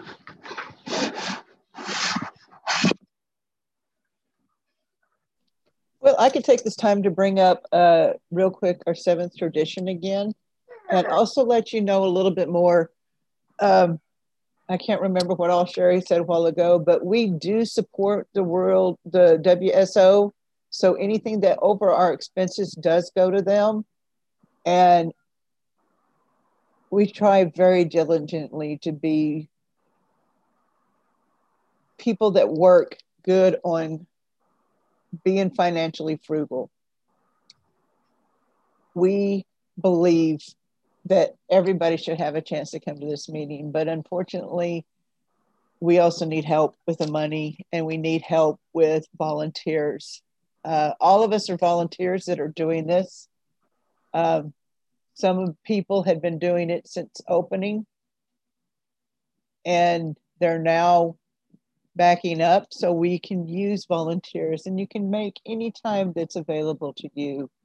And we appreciate every one of you that actually come to the meetings and listen to the meetings. Um, so we're thankful for everybody here. So Sherry? Yeah, especially uh, I'm just actually looking at some of the names and there's some people that are here regularly and it's so lovely that you are JM, I'm talking to you. There's so many wonderful. Uh, service is the secret. That's totally true, isn't it? Oh, here comes Melissa. Okay.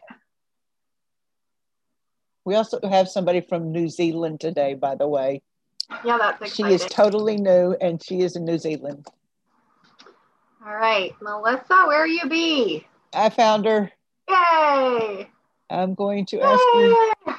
Oh, you're you're still muted. We'll uh, make you co-host. All right, there we go. There you're unmuted, you. Melissa. Oh, Welcome back. okay. So, alrighty. Um, so I was talking about willingness and and um, you know I, I've had in my neighborhood. I think that's where I left off. That um, I've had a new neighbor, right, that moved into the neighborhood um, and, um, you know, moved into a house that was an eyesore, right? It was just like one of those houses that was like a, a blight to the neighborhood. And they moved in and they did beautiful things to their home. Those kind of things give me hope. Anything that seems like it's going in one direction and then does the right about and does something else. I, I often share with people that I had um, last summer, we had a rotting onion. Do you believe like a rotting onion in my um, on my in my you know in a bag of onions right and and so what happened was we decided to stick it in in some soil and grow it and i'm i'm not kidding if you saw this uh, onion you wouldn't believe what it looks like now. It, it, became a flower. It grew. It almost looks like a tropical flower. Those kinds of things give me hope, right? Okay, honesty, right? Well, how does honesty build up my faith? If I'm honest, I'm saying I trust, right? Because being honest, we place ourselves in a very vulnerable position. It's the act of the faithful even saying right at the beginning, I don't believe, right? If, if you're struggling with God and you say, I don't believe, well, you're actually demonstrating faith because you're putting it out there, right? And, you know, when a sponsee says at step two that they don't believe in God, I've had this before. Someone says, I don't believe in God. And should I just act, act as if, right? Because I've heard that, like just act as if. And I say, like, mm, I don't know, acting as if sounds like you're being dishonest, right? Um, and and by the way, who are you acting for? Are, are you trying to fool God? Trying to fool me? You're trying to fool yourself, right? None of us are going to be fooled. Um, I say, like, don't don't don't act as if that's dishonest, right? So I loved, and Janet shared earlier her prayer, right? I'm going to repeat it I think it's powerful. And then I have like a, a twist on it, right? So Janet's prayer was God, I don't know if you're there. And if you are there, I don't know that you care. But if you're there and if you do care, I need help. Right. And I have a similar one that's based off hers. And I always tell her, like, anything great, I take it. and I'll reword a couple words and then I claim it as mine, right? Um, you know, so here's mine. I say, God, I don't know that I believe in you. And and I don't know if you're interested in helping me. But I know others who believe in you. And I usually tell my sponsees, you throw my name in there. You could say, and I met this woman, Melissa, and she swears that you're the real deal. She believes in you. And I don't think she's lying, right? I usually say, Do you think I'm lying? And they say, No, we don't think you're lying. You know, so I say, like, okay, then go with that, right? And I say, All right, God, I don't know if you're interested in helping me, but I know others do believe in you. And they assure me that you're real and that you've worked miracles in their lives. And I need one of those miracles too you know and I, I suggest to people pray that one for a while and see if there's a change. I have seen it change people. Miracles do happen. I i have witnessed it. You know i have witnessed people telling me they can't believe what has happened for them. This actually was occurring for someone. She prayed it. She was in the drive through in the parking lot outside of she was going to go through the drive through she said she prayed that prayer and this is really crazy. She said she got a text from me right after because and and she was someone that I was working with who had canceled an appointment. She said I'm not going to be able to. She gave me some excuse, and I sent her a text back. Um, you know, she said this prayer. She was in the drive-through, And I sent her a text back, probably maybe like 20 minutes later. She hadn't gone through the drive through yet. She was still in the parking lot. And I, all I said to her was, Are you in trouble? And she said, I can't believe it. I had just, I had just prayed that prayer that you gave me. So I, I do believe in miracles. I, I've seen it happen. You know, um, honesty in all areas of my life opens me up and it builds a reserve of faith. When I'm honest with my boss, right? Honest in all areas, my colleagues, my husband, my kids, what I'm saying is, I trust you, God, with the outcome. I trust you. The outcome is in your hands. And when I'm dishonest, what I'm saying is, I know best. Step aside. I know what's best, right? So, this is the act of the faithful. If you want to grow in faith, be honest. Okay, open mindedness. The quality of being willing to consider ideas and opinions that are new or different from your own. Being open minded means admitting that you aren't all knowing, right? it means believing that whatever truth you might find always has more to it than you realize. So, how do we become more open minded? Right. And many people turn to the set aside prayer to help them. Right. There's the set aside prayer God, please help me to set aside everything I think I know about you, everything I think I know about myself, everything I think I know about others, and everything I think I know about my own recovery for a new experience in you, a new experience in myself, a new experience in my fellows, and a much needed new experience in my own recovery. Right? That's the set aside prayer. And if prayer, by the way, if prayer can't get you to open your mind, we're kind of told, well, then the food might just have to do some more convincing. You know, in We Agnostics on page 48, it says, faced with alcoholic destruction, we soon became as open minded on spiritual matters as we had tried to be on other questions. In this respect, alcohol was the great persuader. It finally beat us into a state of reasonableness. So, for years, I had told you guys before that my mind was wide open to schemes and crazy ideas for weight loss. In fact, the crazier the idea, the more extreme and expensive, the more I was open to try it. My mind was always ready to abandon logic and rational thought in search of a miracle cure. But somehow, a miracle from God, that sounded hokey. That sounded made up and was not, and I was not open minded to that at all. And what convinced me? well, really, it was the food. The food did convince me. I was open minded when I ran out of options, when I had no options left. And I attempted in the beginning to use my intelligence, and it failed. It didn't bring me the power that I needed. I opened my mind a bit to consider the spiritual side and I found that the act of humility, of just, right, of opening up my mind, that humbling experience allowed power to rush in, and God met me where I was at. And that's been my experience. So, how do I keep an open mind? Question yourself about your spiritual beliefs, investigate new ideas, ask others how they came to believe. Reach out to different fellows, right, in the rooms. Ask them that question. Try a different prayer practice. Change where you meditate. Try a different meditation. Stop making assumptions and judgments. Here's what I say stop saying things like, I would never. I just don't relate to.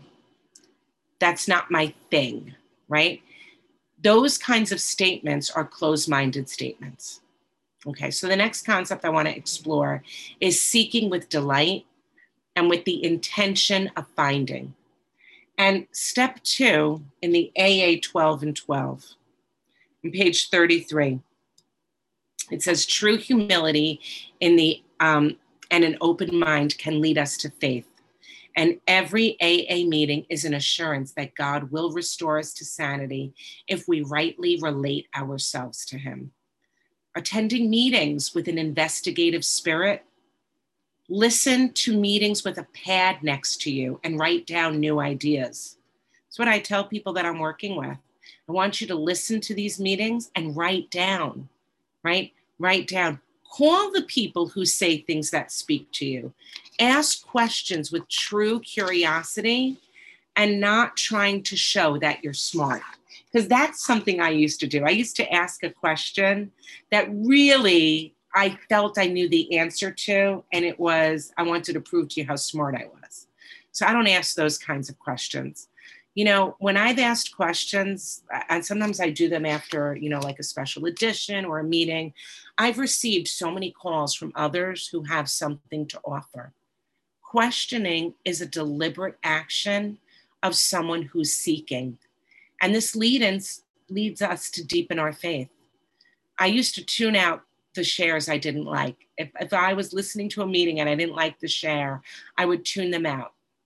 And I find myself sometimes returning to this kind of contempt prior to investigating. And I try to call myself out on this and I ask God to help me seek, actively seek. I share interesting prayers and podcasts with fellows, and I find I received many of these from my fellows as well. If you put out the energy that you're a seeker, other seekers reach out to you you find that other people who are also seeking are drawn to you. In We Agnostics on page 46, it says, God does not make too hard terms with those who seek to him. To us, the realm of the spirit is broad, roomy, all inclusive, never exclusive or forbidding to those who earnestly seek. So when I pray and meditate, I do it with an optimistic spirit. I expect to feel God. And I find that I see and feel what I look for, right? I'm going to tell you if you go outside and you start looking on the ground for bugs, you find bugs, right?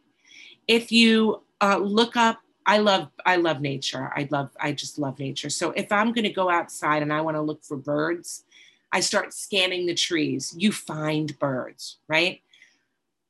I, I can feel the power of God for me outside in nature. Those are one of the places I can feel it. I look to see new things that appear growing in my garden. I pay attention to the butterflies. I listen for the birds and the frogs. I search for new flowers. I embrace, I'm a second grade teacher. I embrace the second grader in me. I try to be like a second grader um, with childlike enthusiasm. And that helps me see the miraculous hand of God and I want to do a demonstration with you. I'm gonna I'm gonna share my screen for this. I think I still have. Um, yep, I do. So I'm gonna share my screen and I'm gonna read something because I think it's a good visual. Um, oh, I'm still I'm not a host now. Maybe you can make me, if possible, host again. I lost my host privileges when I popped in and out. Yeah, and actually, I was just trying to do that for some reason it's not giving me that option. Oh no. Mm-hmm. Does any any of our other co-hosts can you I see chat, stop video, remove spotlight, rename, allow to record, and it doesn't say host. What are we doing wrong? What am I doing wrong? not necessarily. Can anybody see? You know what? Give me a minute. Can I'll we get just? it fixed. Is there Okay. a way to just Give allow her to screen share even without making her host? Mm, I don't think Nope. so. Nope. It says the host disabled participant screen sharing. So if you Yeah. enable it, but that, that's probably harder than. Mm, don't just- know. Let me see. Let me look at that. Multiple participants can share simultaneous advanced sharing options. Let me just see. Oh, okay. I Now just got it. There you You go. are now co-host, so you can now share. Oh, perfect. I'm gonna talk Laura behind Fabulous. it. Okay, thank you. Super. Okay. So here I am. I'm going to share this. All right. So I'm going to read Um, and you know, like I'm a teacher, so I love I love visual demonstrations. I'm going to read something to you guys, and it's in the AA 12 and 12. It's in step two in the AA 12 and 2, 12. It's on the bottom of page 27. It's the bottom paragraph. I'm going to read something to you to sort of demonstrate something. This is only one man's opinion based on his own experience, of course. I must quickly assure you that AAs tread innumerable paths in their quest for faith. If you don't care for the one I've suggested, you'll be sure to discover one that suits you if only you look and listen. Many a man like you has begun to solve the problem of the method of substitution, right? Okay, so I'm just going to say that you will discover one, right? That suits you. And now I'm going to stop sharing. And what I usually say to people when when we when I'm working with them, I have them pick up the book and read it with me, and then I say, "Okay, great. Now put the book down," which is basically what I just did for you guys. I just put the book down for you. And I ask this question to illustrate when I read that to you, do you believe that in that paragraph there were words that had the letter A in it? Do you believe that? I would imagine you do. Well, did you see the letter A? Did you notice the letter A? Did you take stock of the letter A? No, right? No. And you would say to me, well, of course not because I wasn't looking for the letter A. And that's how it is with God. That's how it is with God. If I want to increase my faith, I need to look at the world with the intention of seeing God. So I usually say to someone who's struggling with their faith, take out a pen and paper. Your job is to find demonstrations that there's the miraculous call it what you like, that there's something that's happening there that's bigger than you. Start recognizing it, start calling it out, start paying attention to it. That helps us to increase our faith. Okay. So, further in the AA 12 and 12, now on step 12, it says, and I'm not going to ask you to count the letter A's anymore, so don't worry about it. On page 108 to 109, it says in step 11, we saw that if a higher power had restored us to sanity and had enabled us to live with some peace of mind in a sorely troubled world, then such a higher power was worth knowing better. By as direct contact as soon as possible. The persistent use of meditation and prayer we found did open the channel so that where there had been a trickle, there now was a river, which led to sure power and safe guidance from God as we were increasingly better able to understand Him. So I have found that in order to grow my faith, right, my trust in God, then I need to spend time with God. And that's time spent in prayer and meditation. And what it is, is it's giving time to form this trusting relationship. And in practical terms, I, I pray by speaking directly to God. I have specific prayers for my children, for my husband, for my coworkers that annoy me, for my mother, for other people that might be on my resentment list. You know, I have a prayer for COVID 19. How's that? When the pandemic started, I, I had to script a prayer for myself about that. I have a prayer for social justice. You know, I, any situation that fills me with fear, makes me uncomfortable, frustration, you know, are situations where I must go to my loving creator. I, you know, and what do I do? I record myself saying my prayers. And then as part of my practice, I play these prayers and I try to speak to God as if he was my best friend. That's what I say. Like, I need God, that's my bestie and my most trusted companion. I'm the one who absolutely has my back and wants the best for us all. And when a prayer for me, when a prayer becomes too stale, or I find I'm saying it without any thought or feeling, then I might change it a little bit or I rewrite it entirely. And as new problems arise, I get a new prayer for it. You know, remember that that I said in order to grow my faith, I was going to like the act of seeking. When I'm asked by fellows, how can they make sure that they take the time to pray and meditate? I suggest that they fall in love with their prayer practice. Fall in love with your meditation practice. I don't believe that prayer should be a chore, an item that I just check off the list, right? Now, when I, because I have to tell you, what I'm looking for is a relationship. And I've had friendships that felt like I was checking them off the list, right? Like they felt like obligations to me. And um, those weren't friendships that I was able to sustain for the long haul. They weren't, they were based on obligation and not from, from companionship. I want to be able to enjoy my time with my friend. And that's how I feel about God, my friend. You know, um, when I'm struggling with a personal situation, I'll call a friend and we'll pray together.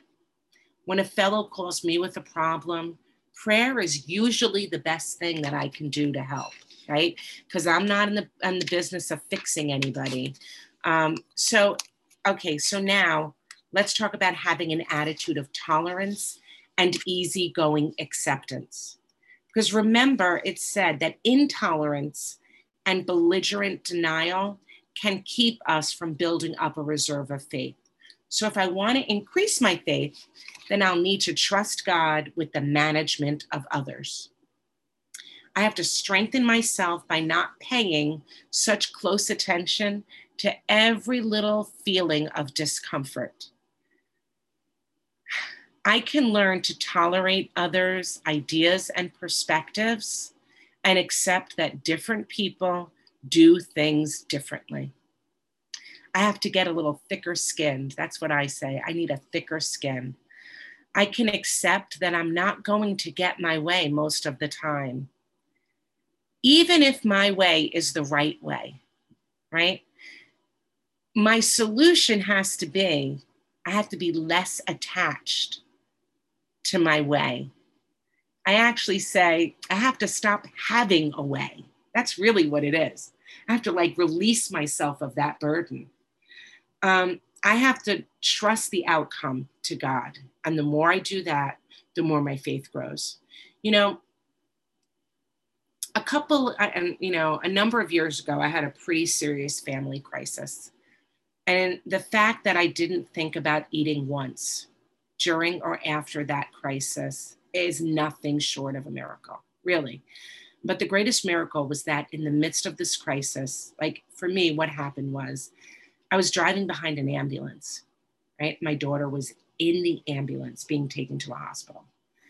And I was driving in like the worst storm I've ever driven in. And I'm afraid of driving in storms like that. It was a hard day for me. There was lightning all around me. I was really sad. I was not, it was not a good day. In the life of Melissa C., it was not a stellar day. Um, I felt like I was able to tolerate my emotions though. Even though I was in pain, I was intensely sad, and yet I was able to accept the circumstances. I even remember feeling at one point like God was right there in the car. You know, I was crying, and that in that moment I was actually sobbing, and I heard myself say out loud to God, um, "I don't like this right? That's what I said to God. I don't like this at all. I am really sad and I'm unhappy and I'm angry. I don't like your plan. I hate your plan, but I trust your plan. You know, and even like I say, like, even when I say this now, like I get welled up because what happened when I verbalized it, when I said it, I got this comfort. It flooded over me. I just felt God's comfort. And I realized in that moment, you know, like crazy thing was I was like here I was, I was driving.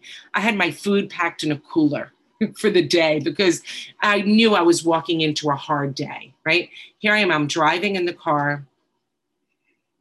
And I knew that I was grateful that I had a food problem at that point. I actually was happy that I was a compulsive overeater because I never would have had a relationship with God at that moment. When I really needed a relationship with God at that moment, I was able, because of this disease, I was able to access something that was able to sustain me during a very hard time. My faith actually increased in God during the crisis because I was reminded that what seems like the worst thing in the world, and for me before that, was morbid obesity, right? You would have asked me, I would have told you morbid obesity is the worst thing in the world. Turned out to be a beautiful gift. How's that? That being morbidly obese at one point was a beautiful present that was wrapped in really ugly wrapping paper. That's how I word it. Um, and so what, what it told me was in that moment, maybe this experience will also be like that for me. Maybe this will be a beautiful experience at some point, right? By the way, everything turned out well, as well as it can be, till the next crisis, because that's life, till the next crisis, right? So, okay, so I've spoken a lot about faith, and I realize, like, whoa, we're almost out of time, and um, and I want to talk about strengthening spirituality because that's really what this is. Why are we focusing on strengthening spirituality? Why do I have to strengthen it? Can I just maintain it? Right? No. it tells us into action that if we let up on the spiritual program of action and we rest on our laurels, we're headed, right? we're headed for a fall. So, of course, with us, easy is not better. It's hard to maintain, you know, is it hard to maintain uh, being committed to the spiritual program of action? It can be if you don't completely give yourself over to this way of life. If I rest on my laurels, if I sit back, start taking credit for my good results, then I will not continue to enjoy the good results. You know, remember our disease is progressive, so my solution must be right. What is spirituality then? What is it, right? Spirituality is the divine mystery of life, how one feels a part of something greater. That's really what this is. Spirituality is also defined as deep values and meanings by which people live.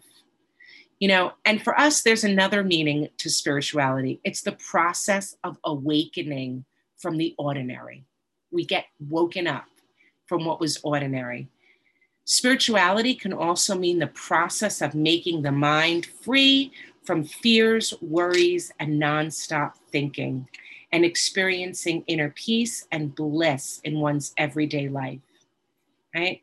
I like to define spirituality like this very basic. If faith is my internal belief, then spirituality is the external demonstration of that belief.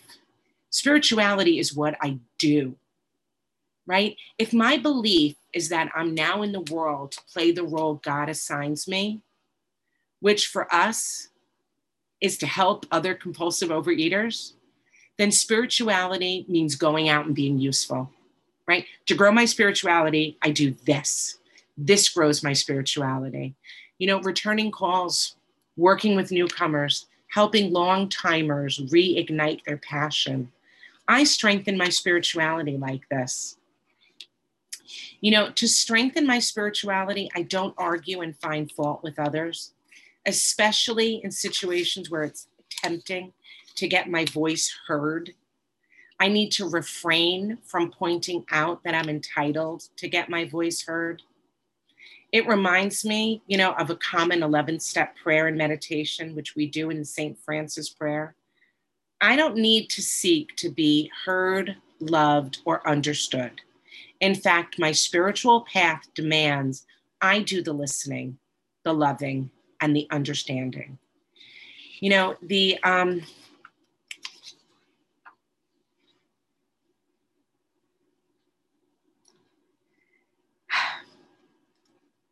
when I take a third step with someone, a spiritual action of taking a third step with someone, I can feel my strength, spirituality. I feel it strengthen. You know, spirituality strengthens through sponsorship and helping, particularly when I give up my free time.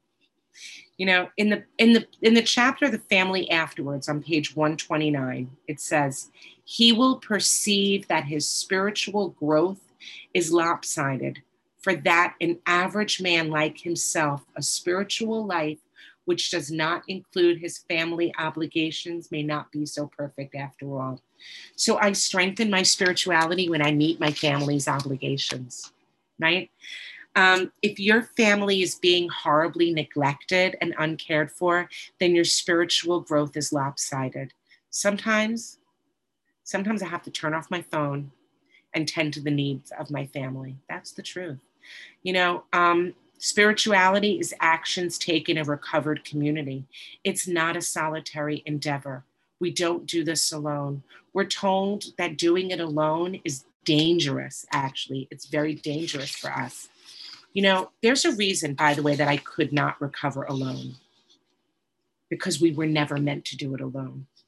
Human beings are social animals. It's the way our creator made us. I always tell people we're not cats, we're not snakes or spiders. We're people meant to live in community.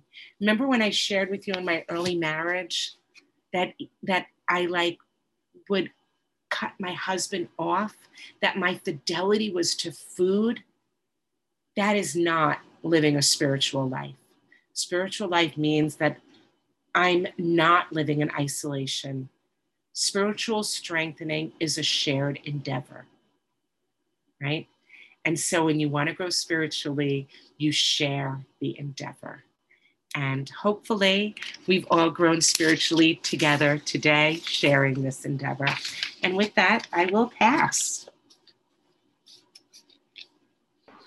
Thank you so much, Melissa. Great, great, great session. Thank you for being our speaker today. It was so wonderful to have you with us. We appreciate you sharing your experience, strength, and hope while giving service to the OA program. Together, as you said, we get better. The opinions expressed here today are those of individual OA members who do not, sorry, and do not represent OA as a whole. Please remember to honor our commitment to each other's anonymity. Take the stories, but leave the names behind. OA Rise's goal is twofold. One goal is to provide speaker meetings and recordings to support OA members. The second goal is to support the World Service Office. So we will post the seventh tradition contribution information once again. Please give what you are able so that we can continue to keep OA Rise going. Uh, lastly, once again, OA Rise is always looking for members to do service. We are looking for members to be speakers or perhaps provide speaker suggestions, as well as members who would be interested in joining our committee. We also need volunteers who would occasionally be available to help us with Zoom during the meetings. If you're willing to be of service, please send a message to one of the co-hosts. We would love to have you. We're a pretty fun team. Uh, thank you everyone for being with us today. After we close the meeting, we will open up the chat just for a few minutes. We'll let you unmute yourself so you can connect with each other. And please join us for another wonderful share of experience, strength, and hope at our next speaker meeting, which will be June 20th, where our topic will be a journey through the steps. We hope to see you all there. After a moment of silence, we will close the meeting with the Serenity Prayer. I will speak it aloud and I invite those two who will join me uh, silently. Actually, I'd prefer it if I could um, let Melissa. Melissa, would you mind um, sorry, I think we still have you spotlighted too. I don't know if people could hear me or see me. Um, would you be able to do the, the prayer for us, please, the serenity prayer? Of course. Thank you. Moment to think of the still sick and suffering compulsive overeater. God, grant me the serenity to accept the things I cannot change the courage to change the things I can, and the wisdom to know the difference. I will, not mine, be done. Thank you so much. Thank you. Okay, we will open up the chat. And we are stopping the recording. Great, thank you. Okay, people can unmute themselves if you wanted to talk to each other. We're gonna open up the chat as well. If anybody